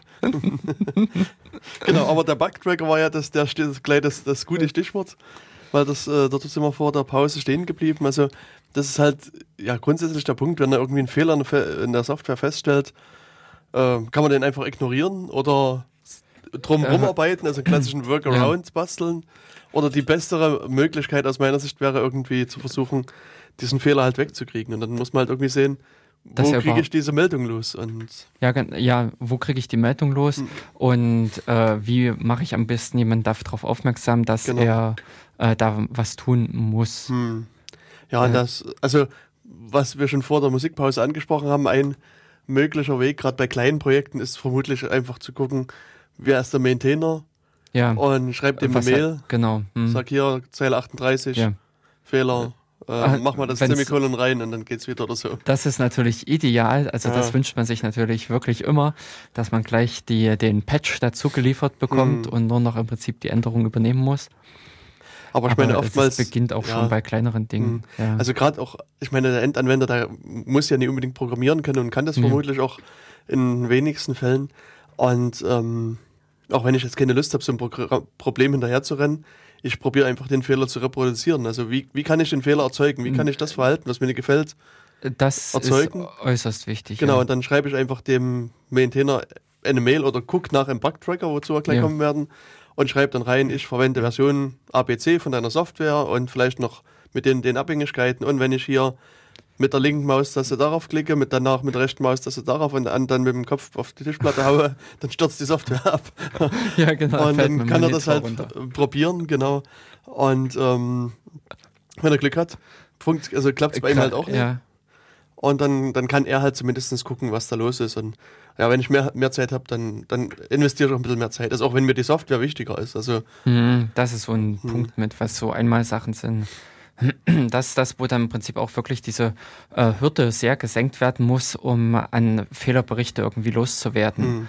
Wo man dann äh, eben, ich, nehmen wir einfach mal so einen Bugtracker her, so ein Bugzilla, äh, was so ein großer, typischer Bugtracker ist, der häufig eingesetzt wird. Den kann man teilweise halt äh, mit Anmeldungen benutzen, teilweise aber mhm. auch äh, ohne da geht es ja im Prinzip schon wieder los, wenn ich mir so einen Account zu, äh, erst erstellen muss, wenn ich im Prinzip erst wieder äh, E-Mail hin und her ja. äh, betreiben muss, dann äh, ist das Aufwand. Wenn ich den im Prinzip scheue, mhm. dann ist im Prinzip dieser Fehlerbericht verloren. Dann genau. kommt der nie an. Mhm. also ich bin auch dafür, gerade in so einem Fall die Einstiegshürden so niedrig wie möglich zu setzen. Ja, hm, also das ist bei mir auch so, wenn ich mich anmelden muss irgendwo, dann ja, dann lasse ich das auch. Hm. Beziehungsweise, was ich halt unter Umständen auch mache, es gibt ja äh, Bug Me Not als. Webseite, also bugminot.com. So. Ja. Und da liegen quasi so ein paar Logins, die sich Leute mal angelegt haben. Hm. Es gibt halt ein Plugin von Firefox, was auch Bugminot heißt. Hm. Und das requestet quasi automatisch den, so, also so beliebige Login-Daten von diesem Server. Hm. Und manchmal hat man Glück und kann sich mit diesen Daten dann halt einloggen und dann kann man zumindest unter einem beliebigen Account halt irgendwas ja. eintragen. Also überhaupt, dass man ja, die Nachricht loswerden. Genau, also es gibt halt auch auf der Hackspace-Seite, damit denke ich so gerade dran, so einen generischen Account, mit dem man halt das Wiki äh, bearbeiten kann. Ja. Und das soll einfach dazu dienen, dass jetzt nicht jeder x-beliebige Spammer kommt und irgendwie ähm, da Unfug treibt. Weil der, also Spammer melden sich halt kaum irgendwo an und, und machen dann irgendwas, sondern Vertrauen auf ähm, freie Ja, ja, genau. Das ist das, wo dann im Prinzip äh, es hilfreich ist, wenn einfach bei der Anmeldung drüber hm. steht und äh, an, anonym anmelden mit anonym und bitte hier ihr Geburtsdatum Genau, oder Personenname. Ja. Genau, ähm, das ja, und äh, da ist es dann unterschiedlich. Also diese äh, richtigen Bugtracker helfen einem natürlich sehr oft mit Informationen zu liefern, die der äh, äh Programmierer braucht. Also eben mhm. solche Versionsangaben, welches Betriebssystem ist es unter Umständen, ähm, in we äh, welcher Kategorie tritt das auf, was sind unter Umständen noch äh, andere Effekte, die man bedenken muss? Also so, welche grafische Oberfläche wird verwendet? Also ist es ein GNOME oder ein KDE? Ähm, ja, also der, äh, hm. Äh, derart diverse Geschichten. Und ich glaube, beim Kernel ist es so, die haben den Bacilla auch so aufgebohrt, dass je nachdem, was man oben auswählt, bekommt man dann auch eine passende Frageliste gleich dazu. Mhm.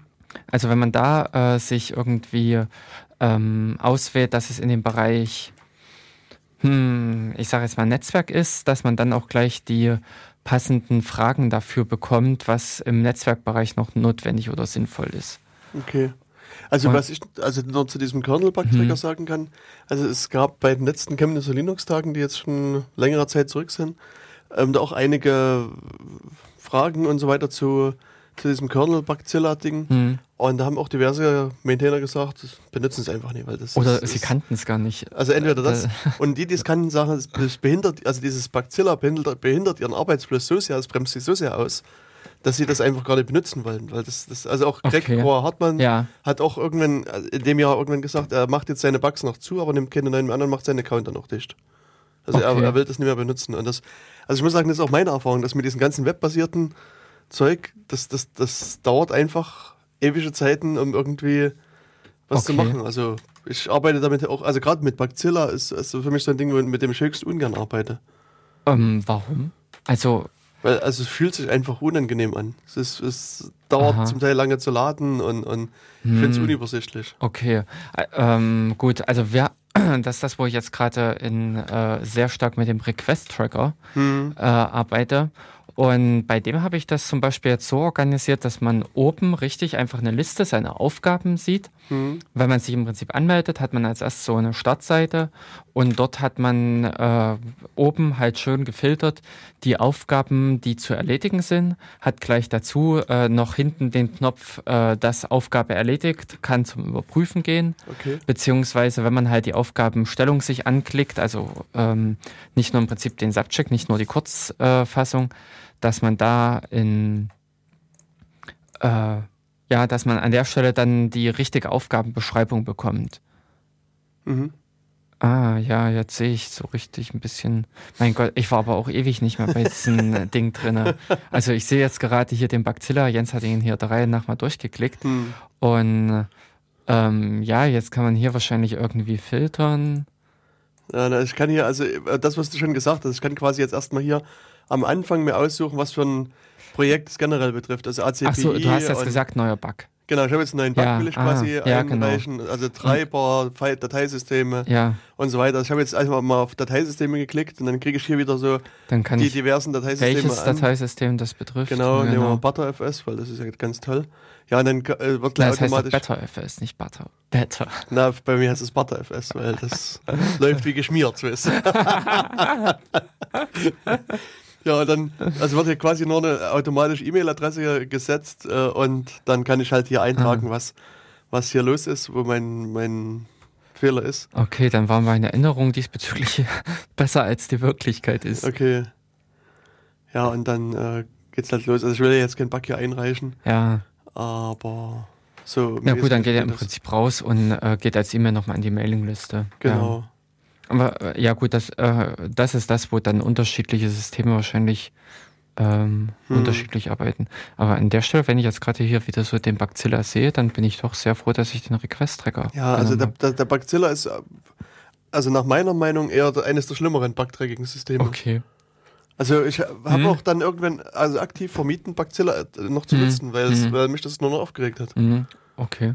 Und also ich meine, es, äh, also am besten finde ich halt nach wie vor diese Debian-Variante mit Report-Bug. Also das, ja, man schreibt halt eine Mail und dann ist alles ja, gut. Genau. Im Wesentlichen.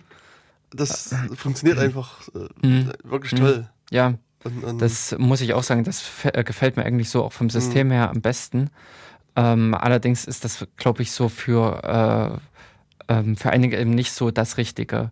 Eben zum Beispiel mhm. neuen Fehler ein, äh, also die wollen dann gerne irgendwie dieses Webformular, wo die ihr Zeug eintragen, beziehungsweise die wollen ihr Web, mhm. äh, ihre Webansicht, wo die Aufgaben, wo die Bug Reports stehen. Ja. Ähm, ja. Und was, was äh, ich weiß nicht, ob du das Launchpad kennst, das ist so, ich sage jetzt mal, das, das von Ubuntu, das äh, Teil. Ja. Der Bug-Tracker. Ich kenne es nur von den Bugs, aber ich habe da noch nie einen eingereicht. Ich, äh, weil wenn man auf der Suche ist, landet man öfter, öfter mal bei hm. so, äh, solchen Seiten. Also und da muss ich aber sagen, dass ich finde das vergleichsweise auch angenehm, weil du auch in deinem Ubuntu-System halt den lostreten kannst. Also ja. zum, zum Teil wird er automatisch losgetreten. Mhm. Oder du. also es war halt so eine Software gestartet, mir fällt nur der Name nicht mehr ein. Ich glaube Ubuntu-Bugs heißt das. Aha, aha. Und, und dann, also dann gibst halt dein, deine Name der Software ein oder zum geht auch mit, mit der Prozess-IT und dann fängt er an, Informationen zusammenzusammeln. Also mhm. eben eigentlich auch das, was Report-Bug so ein bisschen macht. Ja.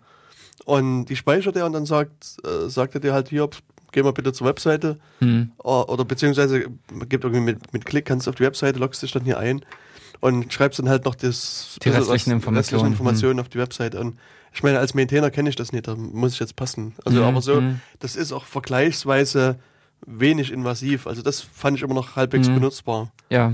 Und ich glaube sogar mich zu erinnern, dass das irgendwie per E-Mail auch zu bedienen ging, aber das weiß ich mhm. nicht mehr. Also das ist das, wo ich jetzt auch gemerkt habe, dass äh, positiv in dem Sinne bei dem Request-Tracker, dass man den auch per E-Mail bedienen kann, mhm. weil man dann nämlich auch zu solchen Spielereien kommt und aut Sachen automatisieren kann. Weil ja. man dann zum Beispiel eben Tickets äh, schließen kann, sage ich jetzt mal als Beispiel, wenn man ein ähm, äh, wenn man in, äh, in einen Commit macht. Also ich sage jetzt mal aus dem mhm. SVN oder JIT ja. heraus an den Hook binden, dass eine E-Mail losgeschickt wird und automatisch passieren noch Folgeaktionen. Mhm, genau. Ja, das, das Launchpad kannst du halt auch mit E-Mails bedienen. Mhm. Das ist halt, das ist halt äh, nett. Also ja. insbesondere auch, also ich habe zum Teil auch oh. bei Software, also alle quasi alle Bugs subscribed per E-Mail. Kriegst halt, wenn da jemand einen neuen Bug einreicht, kriegst halt eine E-Mail. Wow. Ich meine, gut, das kannst du halt so bei Kernel oder sowas nicht machen. Oder ja, eben. Desktop-System, da, da, ja, da ersäufst du vermutlich in Mails, aber so bei kleinerer Software, da kommt aller Jubeljahre mal eine, Soft äh, eine Mail. Also ich weiß nicht, okay. ey, Gut, eine ja. Handvoll Mal im Monat kommt da eine Mail. Mhm, also das ist, ist übersichtlich. Oder mhm. man kann, also das ist eigentlich auch schön hier, man kann das mit RSS betreiben, mhm. sodass wow. dein, dein äh, Newsreader, RSS-Reader, genau. Also das ist schon, schon ja. vergleichsweise nett. Ja, aber der eigentliche Sinn von dem Bugträger ist ja, dass dann irgendwann der Entwickler mal drauf Auch, stößt. Ja, darauf aufmerksam wird oder irgendwie regelmäßig daran erinnert wird genau. und auch dann das Problem behebt. Hm. Beziehungsweise im Rahmen vom Kernel ist es wohl auch so, dass einige Leute einfach mal diesen Bugtracker pflegen. Mhm. Die grasen die Mailinglisten mit ab und übertragen die Probleme von dort in den Bugtracker, okay. weil einfach wie zum Beispiel dieser Bugtracker liefert dir eine Übersicht. Du kannst darin suchen, du kannst mhm. damit auch klassifizieren teilweise. Ich weiß nicht, wie es ist mit äh, Bugzilla, dass man, ich weiß, es gab zum Beispiel auch eine Zeit lang, dass halt Bugs, die gemeldet wurden, entsprechend dann klassifiziert wurden, sind aufgetreten im letzten Release oder sind schon aufgetreten in einem vorhergehenden Release. Okay. Und dann gab es halt immer diese Statistiken, wie viele Bugs wurden gefixt aus älteren Versionen, wie viele Bug, äh, Bugs wurden aus der letzten Version mhm. gefixt, ähm, beziehungsweise aus Statistiken, wie buggy war irgendein Release. Okay. Aber gab es nicht von diesem Australier oder sowas, der immer da Statistiken gemacht hat? Con, Con, Coli was oder wie der hieß? Colin? Äh, ich, ich hätte jetzt gesagt, dass der Mac irgendwas heißt. Ich, ich, ja, genau, doch, Con Coli, was war das? Der diese CK-Kernel auch gemacht hat. Und ich dachte, der hätte auch immer so, so automatische Tests oder, also. Fragt doch mal die Müllhalter. Ja, ja. Und der hat ihn irgendwann mal hingeworfen, weil, genau, das ist irgendwie Arzt, hier Anästhesist. Und, ach, ach nee, hatte äh, einen Deadline-Scheduler und wollte Desktop-Leistung verbessern, steht hier. Ah, ja, ja, das. Hm. Genau, ach nee, und er hat im Benchmark-Programm Contest, um die, die Geschwindigkeit verschiedener Kernel zu vergleichen. Aha. Okay. Also um diese Scheduler zu testen. Hm. Ja, okay, nee, dann, dann habe ich mich irgendwie falsch, äh, falsch erinnert. Hm. Aber mir fällt jetzt auch überhaupt nicht mehr der Name ein. Es gibt jemanden, der dann immer äh, regelmäßig mit so Statistiken äh, gebracht hat. Hm. Also Gregor Hartmann bringt, glaube ich, sowieso immer die Statistik, ja. wer, äh, welche Firmen wie aktiv waren am Kernel. Genau. Aber für diese Fehlerstatistik, Fehler, ähm, da fällt, fällt mir jetzt jemand ein. Hm. Nee, was, was mir bei diesem ähm, Mail-Subscribe nur einfiel, hm. ich hatte mal hier bei beim Tor-Projekt halt auch hm. mal versucht, die, diesen die, die, die, die, Mails, quasi mir alle Mails da mal herbeischicken zu lassen, die halt so einen Tag über geschehen. Und das habe ich aber sehr schnell wieder gelassen, weil irgendwie am Tag so 50, 60 Mails aus dem Backträger rausfielen. Also das ist halt Aha. halt sehr, sehr aktiv äh, bedient, hm. dieses äh, Das Back Projekt oder hm, dieser genau. Backtracker. Hm. Und da, das, das geht also nicht. Das, das hm. will man nicht mitlesen. Das ist dann zu viel. Ja, ja, genau. Aber wie ist deine Erfahrung mit RT? Jetzt im als, als Admin und dann als Admin muss ich, äh, bin ich auch äh, sehr begeistert davon, also abgesehen davon, dass es permanent abstürzt. das ist noch eine kleine Hässlichkeit, wo ich sagen mhm. muss, das ist mir vorher wahrscheinlich nie aufgefallen, weil der Apache natürlich alle seine Prozesse hat. Mhm. Der zieht das rein und er forkt das automatisch immer wieder ja, durch. Ja. Und jetzt habe ich es als ein Fast CGI laufen und mhm. natürlich abgekoppelt.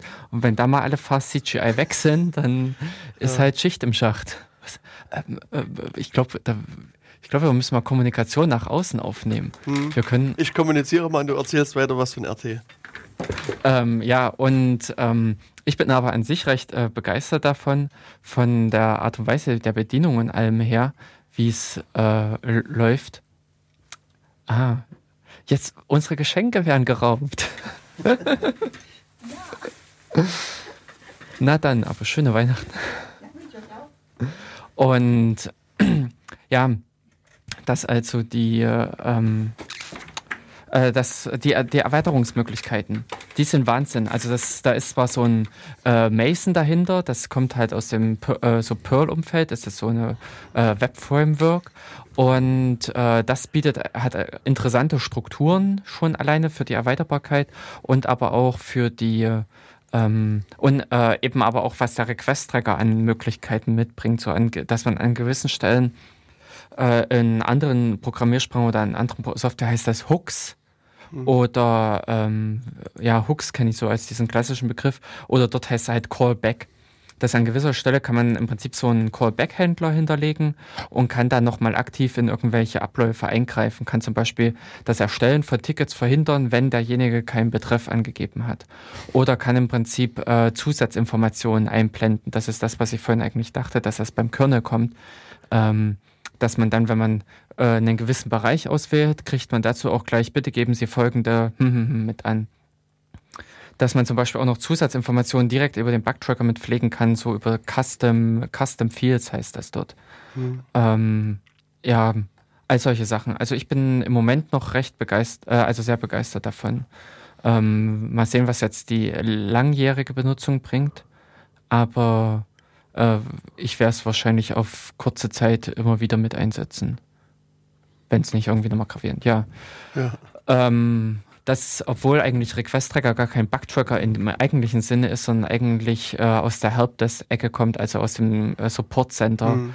wo halt irgendwelche Kunden Probleme haben, sich da an irgendwie wenden, ihre E-Mails hinschicken, ihre Telefonanrufe und dort diese Vorfälle aufgenommen werden, bearbeitet werden und dementsprechend dann äh, Rückmeldung gegeben wird oder ähnliches.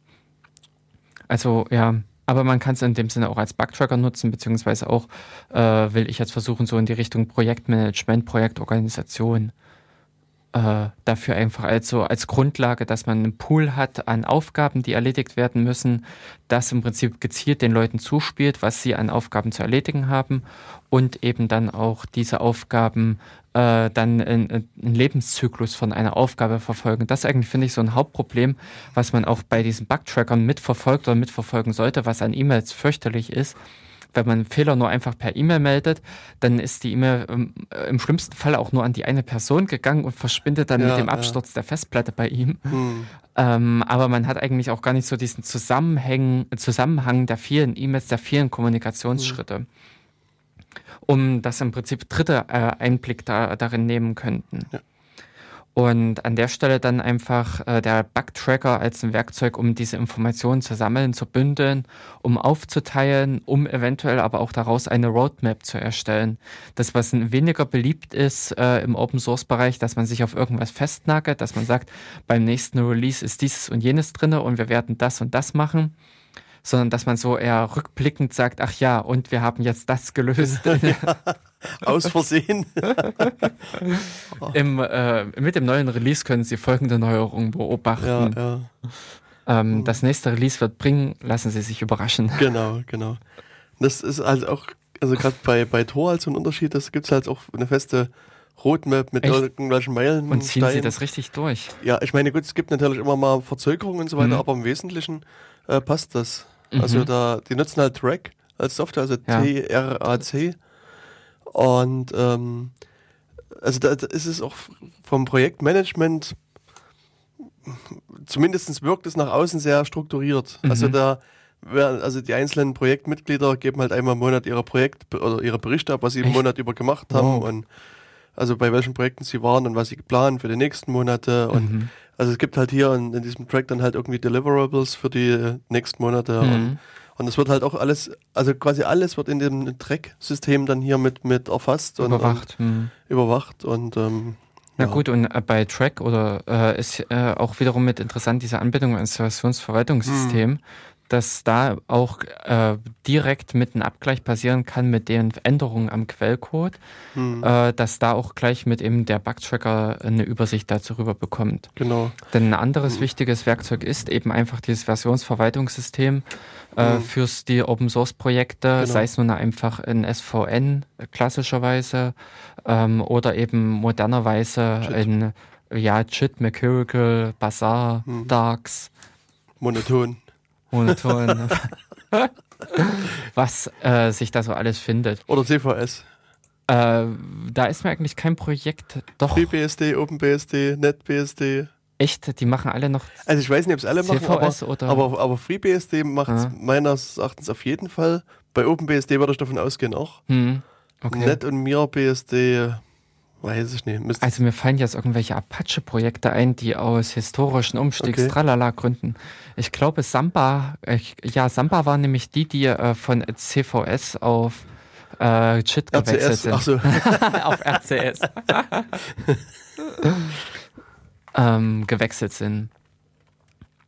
Ja, und in ja, genau, das Versionsverwaltungssystem. Also es dient einfach dazu, äh, den Quelltext äh, einerseits irgendwie zentral zu halten, dass man äh, auf der, an der Stelle halt an äh, einem Punkt ausgewiesen hat, dieses ist der Stand, auf dem im Prinzip alle anderen aufsetzen können und äh, eben an der Stelle irgendeine Verbindlichkeit zu liefern und aber im Prinzip auch eine gewisse Historie zu pflegen.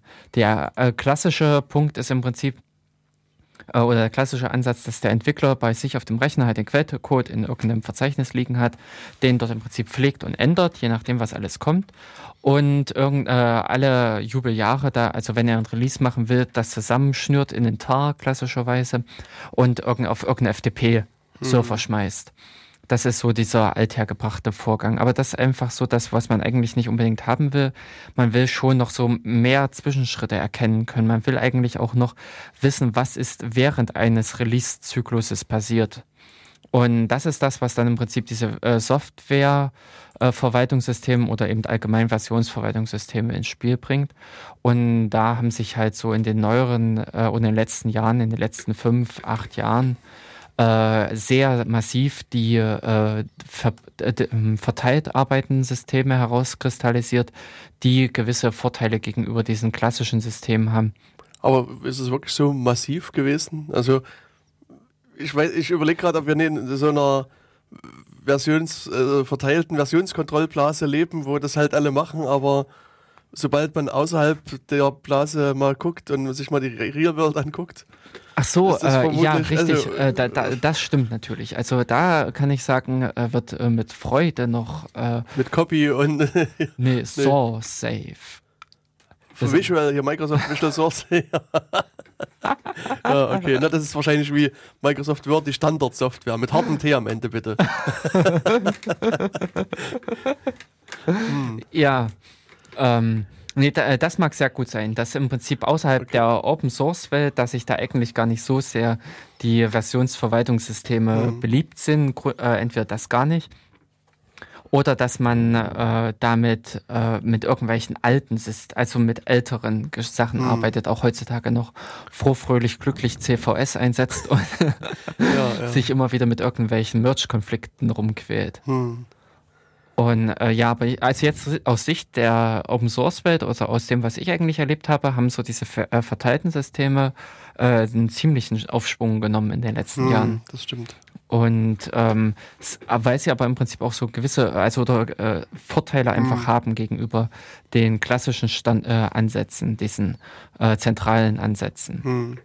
Na, mir gefällt auch insbesondere, dass ich offline arbeiten kann. Ja, das ist zum das Beispiel ist halt, auch so. Also, Na, beziehungsweise nicht nur offline, sondern einfach, äh, dass man losgekoppelt ist von allen anderen. Ja, Bei SVN, ja. wenn einer loslegt und arbeitet, äh, zerhobelt der prinzipiell die Historie von allen. Genau. Oder er committet halt gar nichts und schmeißt halt nur wieder alle, ja. Äh, also alle drei Tage mal wieder was genau. über äh, die Gartenmauer. Hm. Und das ist halt auch mit Shit oder halt auch anderen wie Mercurial einfach ja. super da. Ja, genau. Arbeite ich halt lokal und wenn ja. ich denke, es ist in Ordnung, dann wird es halt committed. Dann wird es rausgegeben und wenn halt nicht, weg. dann äh, verschwindet es halt wieder. Mhm, genau. Und ja. niemand hat sich jemals gesehen. Genau. ja. Ja, und an der Stelle ist es eben dann auch, wie durch diese äh, Dezentralisierung, äh, ist es möglich, dass äh, verschiedene fremde Entwickler einfach sich den Quellcode hernehmen können, mit diesem Versionsverwaltungssystem weiterarbeiten können, mhm. können Änderungen schon in einem, äh, so vorbereiten, dass sie auch leicht für die Leute zu integrieren gehen und eben wie beim Kernel dann äh, entsprechend äh, es leicht ist für diese Maintainer, diese Änderungen zu übernehmen. Hm, genau. Und äh, dieses Chit-System ist zum Beispiel auch dahin einfach getrimmt, dass man sehr gut, dass es diesen Review-Prozess auch hm. angepasst mhm. ist, dass man auch super, äh, also wenn man sich irgendwelche Commits im Kernel selbst anguckt, dann sehen die teilweise so blendend aus, das ist Wahnsinn, da, da kriegt mhm. man äh, wahnsinnige Ehrfurcht davor.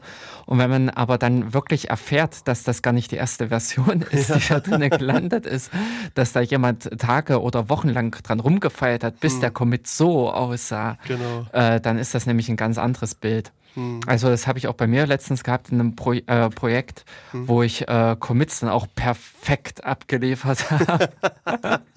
und aber auch nur, weil ich vorher ein paar Mal drüber rebasen konnte. Also ja, wo ich ein ja. paar Mal die Commits wieder verändern konnte hm. und aufpolieren konnte. Und das ist, äh, ist wir hatten schon Diskussionen da gehabt, so im Rahmen von Vorträgen, wie sinnvoll das ist, weil im Prinzip ja auch dieser Veränderungsprozess verloren geht. Mhm. Aber ehrlich gesagt, wenn man sich äh, so ein Versionsverwaltungs, wenn man sich eine Historie einer Software angucken will, dann will, interessiert einen so ein Zwischenentwicklungszyklus gar nicht richtig. Ja, ähm, aber ich ähm, meine, es könnte schon sein, dass sozusagen jetzt, wenn jemand neu kommt und sieht, Mensch, die liefern hier nur erste ja, ja, Sahne ich weiß, und, dann traut er sich nicht ja, ran. Ich ja, weiß. Ne? Das ist, das, das, ist wirklich ein Problem. Hm. Ähm, Deswegen man muss bewusst immer mal Fehler einbauen oder Ungenauigkeiten, damit nicht, dass das äh, ja, der Eindruck von Perfektheit entsteht. Mhm, aber also, ich finde halt die Perfektheit dann wiederum, wenn man sich wirklich eine Historie durchliest, hm. angenehmer als im Prinzip diese Mist, ja, ja. ich habe vergessen, Variable zu äh, deklarieren. Com äh, Commits. Genau. Oder äh, diese klassischen, äh, ich habe noch im String das Komma vergessen. Hm, das stimmt. Ähm, wo man im Prinzip dann wieder 20 Commits lesen muss, um diesen Gesamtzusammenhang zu haben. Na, vielleicht müsste man immer so eine Tente-Reihe pflegen, wo diese ganzen So immer, oder David Branch, der dann immer so parallel mitläuft. Ja. Für die, die das verbos haben wollen, die können das einlesen. Die können darüber schwenken genau. und können sich angucken, was im Prinzip alles an Vorarbeiten gelaufen ist. Ja, ja. Das ist das, wo man bei der Kernel-Mailingliste dann eigentlich auf die Mailingliste rüberschwenken kann und sich dort die ja, Entwicklung stimmt. von irgendwelchen mhm. äh, Patches angucken kann, weil die in der Regel ja eben auf der Mailingliste besprochen werden. Ja, ja. genau. Ähm, Wo sind wir jetzt eigentlich gerade? Wir sind jetzt eigentlich schon bis zu dem zu, äh, Punkt gekommen, dass also, also wir hatten gerade released irgendwie mit, mit dem Target Z war glaube ich so das, äh, ja, das letzte Mai. Der, der, letzte Meilenstein, das mhm. Release mit dem Target Z. Wir hatten aber vorher schon ein paar Software-Tests mit durchgeführt mhm. und auch äh, das Ganze in unser Versionsverwaltungssystem mhm. gepackt, damit man das äh, noch ein bisschen besser nachvollziehen kann. Genau. Und das ist ja, ich meine auch mittlerweile das Gute, dass ich irgendwie keine Ahnung, meinen, meinen eigenen Webspace mieten muss und dann irgendwie das sowas genau installieren muss, sondern ja. ich kann irgendwie so Projekte wie entweder GitHub oder Gitorious oder ja, so, also oder wenn ich Git halt nehme, benutzen ja. oder SourceForge oder auch bei Debian gibt es auch dieses äh, Elliot. Äh, äh, genau. Ja, wo man im Prinzip äh, eigene Projekte, wo man eigentlich schon diese, diese Grundinfrastruktur mhm. geliefert bekommt. Da mhm, kann man genau. einfach mit einem Klick in Wiki anlegen, da kann man mit einem Klick in äh, Bugtracker, eine Mailingliste, mhm kann dann das Versionsverwaltungssystem, also all diese Grundarbeitswerkzeuge, die man für irgendeine Projektentwicklung braucht, kann, äh, kann man sich dort sehr leicht beschaffen. Hm. Was im Prinzip einem auch die Arbeit wirklich äh, erleichtert. Ja. Damit kann man sich wirklich dann auf das konkrete, äh, also wirklich auf das äh, Konkrete konzentrieren ja. und sich mit seinem Projekt beschäftigen und muss nicht diesen administrativen Auf, äh, Aufwand betreiben. Das stimmt. Das ist das, was so dieses äh, Projektmanagement von solchen Projekten, ach ja, jetzt fällt es mir ein, Berlio, es war früher mal noch, aber die sind ja, äh, glaube ich, weg. Ich glaube, ja, die haben sich irgendwann mal Die äh, sind doch aus finanziellen Gründen, glaube ich, gegangen. Kann sein. Ähm, ja, aber es gibt verschiedene solche Plattformen, wo man so diese Grundwerkzeuge gestellt bekommt.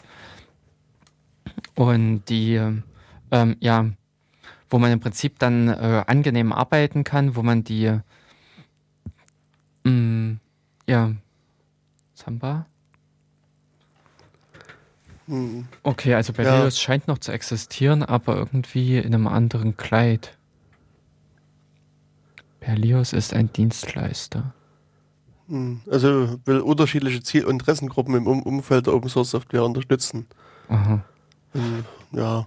Hm. Naja, also es gibt verschiedene Plattformen einfach so ja. gesprochen im Internet, die genau. einen die Arbeit ähm, abnehmen. Äh, äh, abnehmen, diese administrative Arbeit, überhaupt erstmal diese Grundwerkzeuge, diese Kommunikationsmöglichkeiten herzustellen, um da in, äh, ja, um da loslegen zu können. Genau. Und äh, dann äh, ja, dann ist es im Prinzip so, dass dann die mit diesem ganzen Umfang einem auch die Möglichkeiten gegeben sind, richtiges äh, gewisserweise im Projektmanagement zu betreiben. Mhm. Halt oftmals so entwickelt es sich in der Open Source Welt ein anderes als das klassische, wo man im Prinzip sich nicht vorher hinsetzt und definiert ein Pflichten, äh, ein Lastenheft, ja. um hinterher irgendwelche Milestones zu arbeiten und ein was weiß ich, den kritischen Pfad zu bestimmen, wo meine Arbeiten ja. hängen werden. Hm. Ähm, ich meine, in der Regel hat man ja irgendwie ein Problem, was man sich selbst gelöst haben will. Ja, das ist wahrscheinlich auch einfach mit, das ist der, die Intention ja. ist eine andere. Man geht oftmals genau. auch schon mit der Lösung heran und startet daraus das Projekt. Genau. Und dann, ja, dann äh, irgendwelche Leute, oder man, man stellt es auf seine Website und sagt, hier, ich habe mal geschrieben. Hm. Und genau. dann springen Leute drauf und sagen, ey cool, das ist ja interessant äh, und habe ich auch gehabt das Problem. Und hier guck mal, ein Patch, das läuft nicht auf meiner Maschine, ja, aber mit genau. dem Patch läuft es halt auch und dann also äh, so sind noch viele. Dann kommt das Leben genau. rein. Hm. Also auch Kernel ist ja quasi auf die Art und Weise quasi mal gestartet. Äh, gestartet. Hm. Mit dem Newsgroup-Posting. ja, genau. Ich habe hm. da mal was gebastelt. Ja, genau. Funktioniert nicht, wird vermutlich auch nie funktionieren, aber, aber macht was ihr wollt damit. Genau, ich schenk's euch. Ja, genau. Ja, ja und dann, ähm, also wenn man dann irgendwann beim, beim fertig, bei einer fertigen Version ist, dann ja, release man die dann halt. Dann release man die, dann gibt es halt noch diverse Möglichkeiten, das auch zu veröffentlichen. Also selbst da ist im Prinzip ja auch so dieses Kommunikationskanäle hm. äh, für gewisse Software entstanden, dass hier über ähm, Twitter Identica äh, mhm. einige Software äh, äh, dann entsprechend immer äh, Updates posten. Äh, Release-Kandidat XY ist rausgekommen, ja. es wird dieses und jenes passieren. Ich glaube, bei Debian gibt es irgendeinen äh, Tweet oder Feed oder sowas, äh, was der aktuelle Bugstand ist. Äh, äh, wie viele ähm, Release-Critical Bugs es gibt, ähm, dass man äh, ja sowas hat. Und die, ähm, ja, äh, dass im Prinzip auf diese Art und Weise Informationen mit verbreitet werden. Mhm. Na, oder man hat eben halt wirklich eine, eine Mailingliste, wo man dann eben den interessierten Leuten einfach schreibt, hier, ja, oder das genau, das ist meist eine, ähm, manchmal also eine, eine Newsfeed äh, oder eine ähm, äh, Write-only äh, oder eine Read-only-Mailingliste gibt, genau. wo meistens nur Nachrichten erscheinen und da mhm. wird halt dann geschrieben, ähm, neues Release erschienen und folgende Änderungen sind geschehen oder hm. diese und jene Sachen sind passiert. Also dieser, es, es gibt einen Identica-Feed, der heißt Debian Bug und hm. da kommen quasi die neuen Bugs alle hier reingelaufen. Da und kann man sich ist aber, ich weiß gar nicht, wenn ich jetzt in der letzten Stunde sind es mindestens zehn gewesen, eher mehr.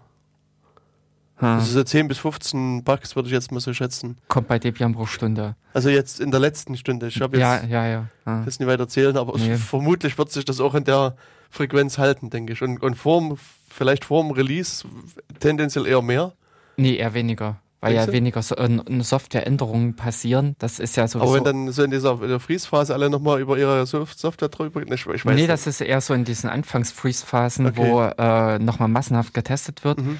Und dann ist es, glaube ich, eher, dass die, äh, weil halt weniger Änderungen, weniger Sachen nach Unstable einfließen oder nach Testing einfließen, werden natürlich mhm. auch weniger äh, Veränderungen und damit weniger Bugs eingebracht. Okay. Mhm. Und es gibt halt auch noch ein Feed über äh, also removed Pakete, also Aha. entfernte Pakete mhm.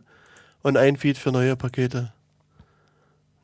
Also die heißen dann mhm. eben Debian New und Debian Removed.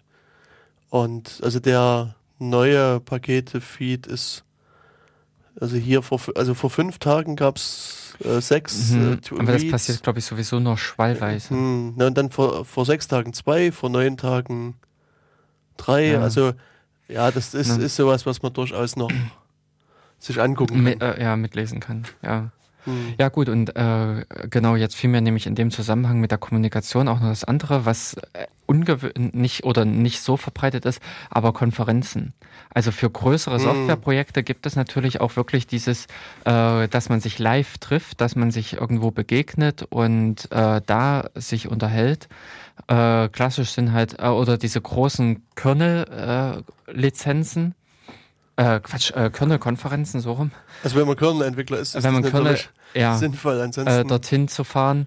Ähm, wenn man na, wenn man vielleicht mal so ein Flame War in Live erleben möchte, bestehen dort große Chancen. Ja. Äh, Samba hat, glaube ich, auch, das war nämlich gerade das, was ich auf der Dings, auf der Berlioz-Seite gesehen okay. hatte. Äh, die hatten irgendeine Konferenz angekündigt. Äh, Ubuntu gibt es verschiedene Entwicklertreffen. Es gibt die äh, UbuCon, ich glaube, die ist auch in Deutschland. Hm.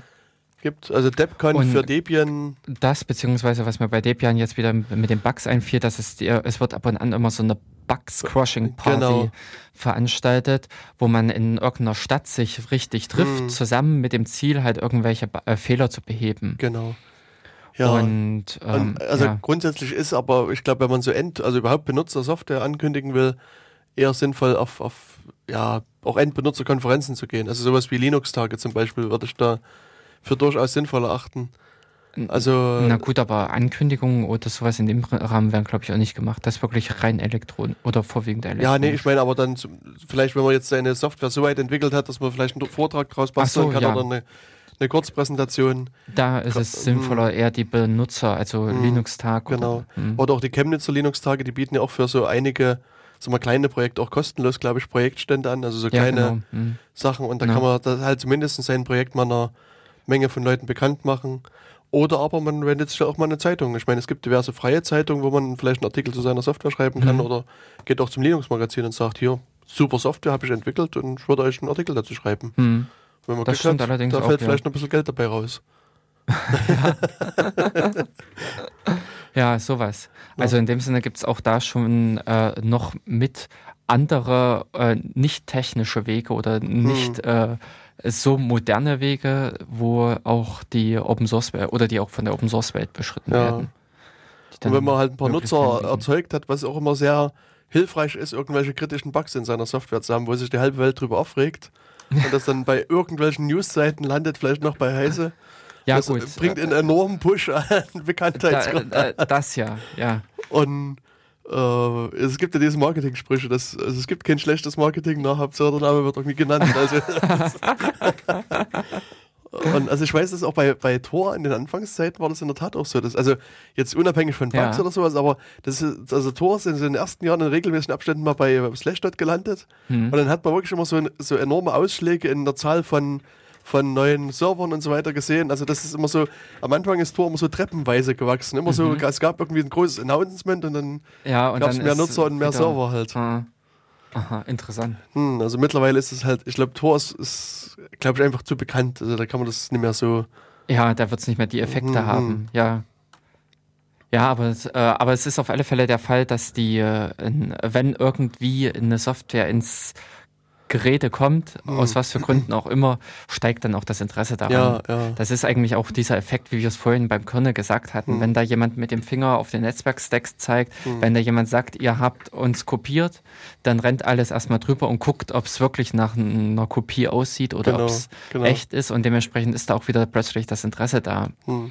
Nämlich, also ich habe jetzt, also jetzt in den letzten Tagen so drüber nachgedacht, ist ja dieser dieser Betreiber von YouPorn und anderen Pornoseiten mhm. halt festgenommen worden also da, mich würden mal so die Statistiken dieser Seiten interessieren, ob es wirklich da einen Ausschlag gegeben hat, ob dann mehr Leute da drauf gegangen sind. Aber zumindestens was man so liest, haben die eh so viel Traffic, dass wahrscheinlich die drei Zeitungsleser nicht mehr auffallen dort in den Zahlen. Also das, ja, das, das kann ich mir im, also weil es eben Pornografie ist, denke ich, wird es das hm. eher sein, dass ja, die ja. Äh, so einen hohen Grundtraffic haben. Das, das ist, da das ist sind noch die zwei Millionen Zu, äh, Zugriffe mehr uninteressant. Egal, ja. Das stimmt. Ja, und ich, was, was sind noch so Dinge? Also, ähm, wir haben es ja Software jetzt released. Alles ja, wir haben im Prinzip so dieses, nee, im Prinzip diesen Zyklus durchlaufen, mhm. wie man im Prinzip als äh, Anwender was man, oder als Projektleiter, wenn man im Prinzip Software betreut, äh, was man alles für Möglichkeiten hat, für Werkzeuge hat, ja. was man eigentlich auch tun sollte. Äh, und was im Prinzip dann, im, ja, der Release-Zyklus ist halt so ein permanenter äh, Durchlauf. Hm. Wenn ich im Prinzip ein Release durch habe, dann steht eigentlich auch schon wieder das nächste mit an und man hat äh, an der, ja, die Aufgaben sind einfach wieder äh, die äh, gleichen. Es geht einfach wieder dann von vorn los. Hm. Ähm, ja. Also was, was ich an der Stelle, da muss ich jetzt ein bisschen schamlos Werbung machen, äh, sehr empfehlen kann als Buch, es ist von Michael Prokop, den mhm. hatten wir im zweiten Datenkanal, glaube ich, schon mal so als Interviewgast mit. Der hat ein Buch geschrieben zu Open Source Projektmanagement und hat aus meiner Sicht sehr umfassend quasi so den ganzen Prozess des Projektmanagements mit, mit verschiedenen Möglichkeiten auch beschrieben. Also wer sozusagen hier tiefergehendes Interesse hat, dem kann ich das ja, Buch das nur ans hm. Herz legen. Und ich meine, kurz vor Weihnachten, vielleicht braucht ja. jemand noch eine Geschenkidee. Ich weiß Eventuell nicht. ist es heute schon zu spät, denn ja. ich weiß nicht, ob na doch Amazon könnte noch so schnell liefern. Vermutlich ja, und wenn sie es persönlich noch irgendwie vor der Haustür tragen. der Amazon Weihnachtsmann kommt. Der, ja.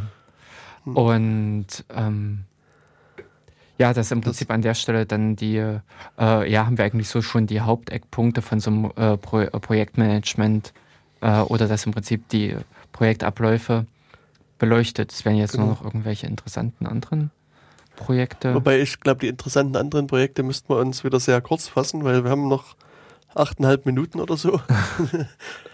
Davon gehen noch zweieinhalb Minuten für eventuelle Musik ab. Richtig. Mhm. Ähm, ähm, vielleicht äh, müssen wir uns dann nochmal ein paar speziellere Themen für eine nächste Sendung dann einfach aufheben, weil also wie gesagt, aus Zeitgründen würde ich jetzt kaum noch ein neues Thema aufreißen wollen. Es sei denn, du hast irgendwie noch nee, was... Mir, äh, nee, mir fällt jetzt auch spontan jetzt nichts hm. mehr ein. Es waren eigentlich so diese Dinge ähm, für die Konfer äh, mit den Konferenzen, was mir jetzt hm. noch einfällt, diese äh, Bugtracker, diese Dinge alles. Hm. Und ähm, nee, genau, und was mir jetzt noch mit der Diskussion Chemnitzer Linux-Tage hm. und diese ganze, äh, die stehen jetzt auch wieder an. Ja, genau. Äh, da wollte ich jetzt das äh, haben wir ewig nicht mehr gemacht, irgendwelche Ankündigungen und sowas. wir greifen alte Sitten wieder auf. Ja. Ähm, Und äh, da, äh, da, läuft nämlich jetzt Ende des Jahres wieder der Anmeldeschluss ab. Genau, also wenn ihr einen Vortrag einreichen wollt für Chemnitz, ja, genau. könnt ihr das also jetzt noch machen. Bis 7.1. ist die Einreichefrist. Ach, sogar. Einreichefrist. Ah. Also da, also wer einen coolen Vortrag hat oder irgendwie ein tolles Projekt, was er sich vorstellen will, mhm. kann sich da anmelden und ähm, dann wird halt ausgewählt. Mhm. Die Besten werden gewinnen. Und dann kann man das äh, dann halt so einen schönen Vortrag halten. Und also ich finde Chemnitz schon wegen dieses monströsen Buffets einfach sehr empfehlenswert. Also für die Leute, die da mitmachen. Ähm, ja, ich werde dieses Jahr wieder die Key Signing Party vermutlich machen, wenn ah. ich nicht, also mhm. nächstes Jahr besser gesagt. Ja, nicht. Und ich werde halt auch versuchen, ein paar Vorträge anzumelden oder zumindest einen Vortrag anzumelden. Mhm. Um, ja, ich habe aber irgendwie mittlerweile schon beim Nachdenken sind mir so drei Themen eingefallen, die ich bereden könnte und vielleicht auch wollte. Okay. Aber ich meine, gut, drei Vorträge vorzubereiten ist auch vergleichsweise viel Arbeit. Also ich werde ein bis zwei vielleicht einreichen. Ja. Und ähm, dann mal gucken, was, ob das angenommen wird oder ob das ja, abgelehnt eventuell wird. drei einreichen und davon werden halt nur sowieso nur zwei angenommen. Ja, genau. Hm. Also, ich meine, man muss auch nicht zu viel machen. Nee, nee, nee. Du willst ja jetzt nicht den ganzen Tag. Genau. ja. Aber wie gesagt, also Chemnitz ist aus meiner Sicht wirklich eine sehr, sehr angenehme Veranstaltung und ich kann das nur jedem raten, die Veranstaltung entweder zu besuchen oder auch sich aktiv einzubringen. Äh, das bringt auf jeden Fall mhm. irgendwie einen, einen Gewinn.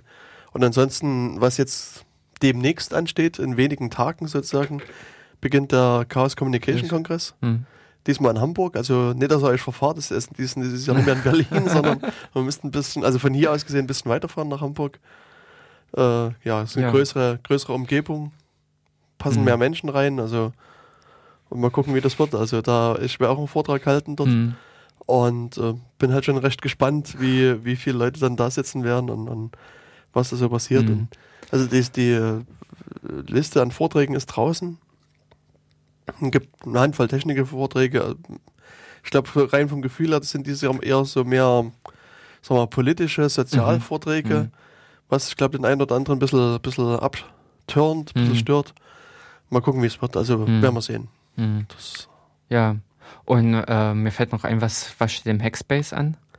Im Hackspace steht bestimmt auch irgendwas an. Also ich glaube, es ähm, waren für den Hackspace hier in Jena. Äh, achso, wir können natürlich nochmal die Oblig äh, oder die äh, sollten eigentlich obligatorischen Daten genannt werden. Die Datenkanal.org. Also wenn ihr irgendwie Informationen zur Sendung haben wollt, die werden dann zur heutigen Sendung in äh, äh, einigen Tagen dann veröffentlicht, beziehungsweise zur alten Sendung halt sind sie schon abrufbar mhm. auf datenkanal.org. Genau. E-Mail-Adresse ist kontakt.datenkanal.org. Vermutlich. Ja, ich glaube doch, das hat man, aber E-Mails mhm. laufen eher weniger ein. Äh, den IRC, äh, Quatsch, den Jabber-Kanal, den wir laufen haben, also den MOOC, mhm. äh, ist auch mit auf der Seite äh, verlinkt oder äh, mit eingetragen, genau. dort abrufbar. Und ja, und genauso im Prinzip von der örtlichen Hackspace-Gruppe. Hm, also der ja. Hackspace ist ja ne, mittlerweile zum Krautspace weiter gewachsen. Ja, es also wird nicht mehr gehackt, das so, Kraut ist schon. Genau, und, und, ganz in dem Sinne gibt es also am Freitag, Freitag also morgen, eine, die Krautsuppe im Krautspace. also es wird wieder gemeinsam gekocht und äh, ja, es wird Kraut- und Weißkohlsuppe zubereitet. Ja, das ist als kleines ja. kleines Event sozusagen. Ansonsten am 23. Tag vor Weihnachten gibt es noch das Chaos Café. Das ist halt so auch äh, sonntags quasi ein regelmäßiger Termin. Und dann halt so die normalen äh, Termine. Termine. die ja, genau. immer anstehen sind, hier noch mit auf der Webseite zu sehen. Ja, genau, also, Webseite hackspace-jena.de. Genau. Ja, und ansonsten, was mir noch einfällt und mir auch am Herzen liegt, ähm, äh, es gibt ja einen, äh, einen Flutter-Knopf unter all unseren Beiträgen und so in den letzten Monaten ist er doch einige Male gedrückt worden Echt? von den diversen Leuten. Also hm. Ähm, letzten Monat haben wir fast drei Euro eingenommen, was ja äh, zumindest für ein Bier reicht, ja. was wir uns dann teilen müssen. ähm, also ich, wie gesagt, vielen Dank an alle, die, die ja, den Flatterknopf gedrückt haben. Das ist echt toll und ich ja. würde mich natürlich freuen, wenn es im neuen Jahr wieder kräftige Klicks auf diesen Knopf gibt und äh, wir werden das äh, gewissenhaft das einsetzen. Und äh, nee, vor allen Dingen interessant wäre, wer das war.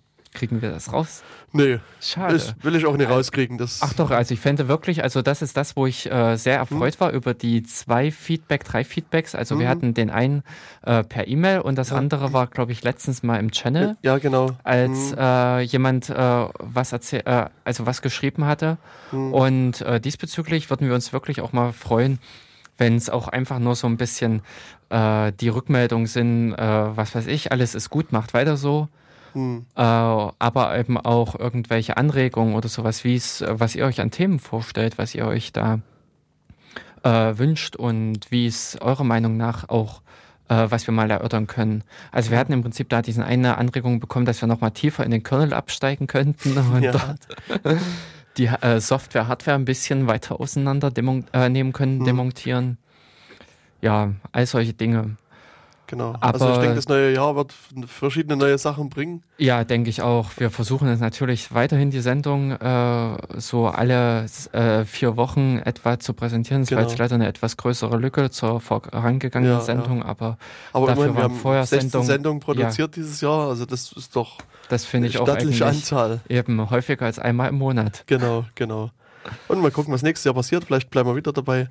Ansonsten genau. wünschen wir euch schöne ja. Weihnachten, schönen Rutsch in das neue Jahr und dann halt auch einen guten Anfang. Und ich würde an dieser Stelle Tschüss sagen. Genau, wir sagen einfach zusammen und Tschüss wir hören uns nächstes Jahr dann wieder. Uns dann, genau. Bis bald. Okay, Tschüss. ciao.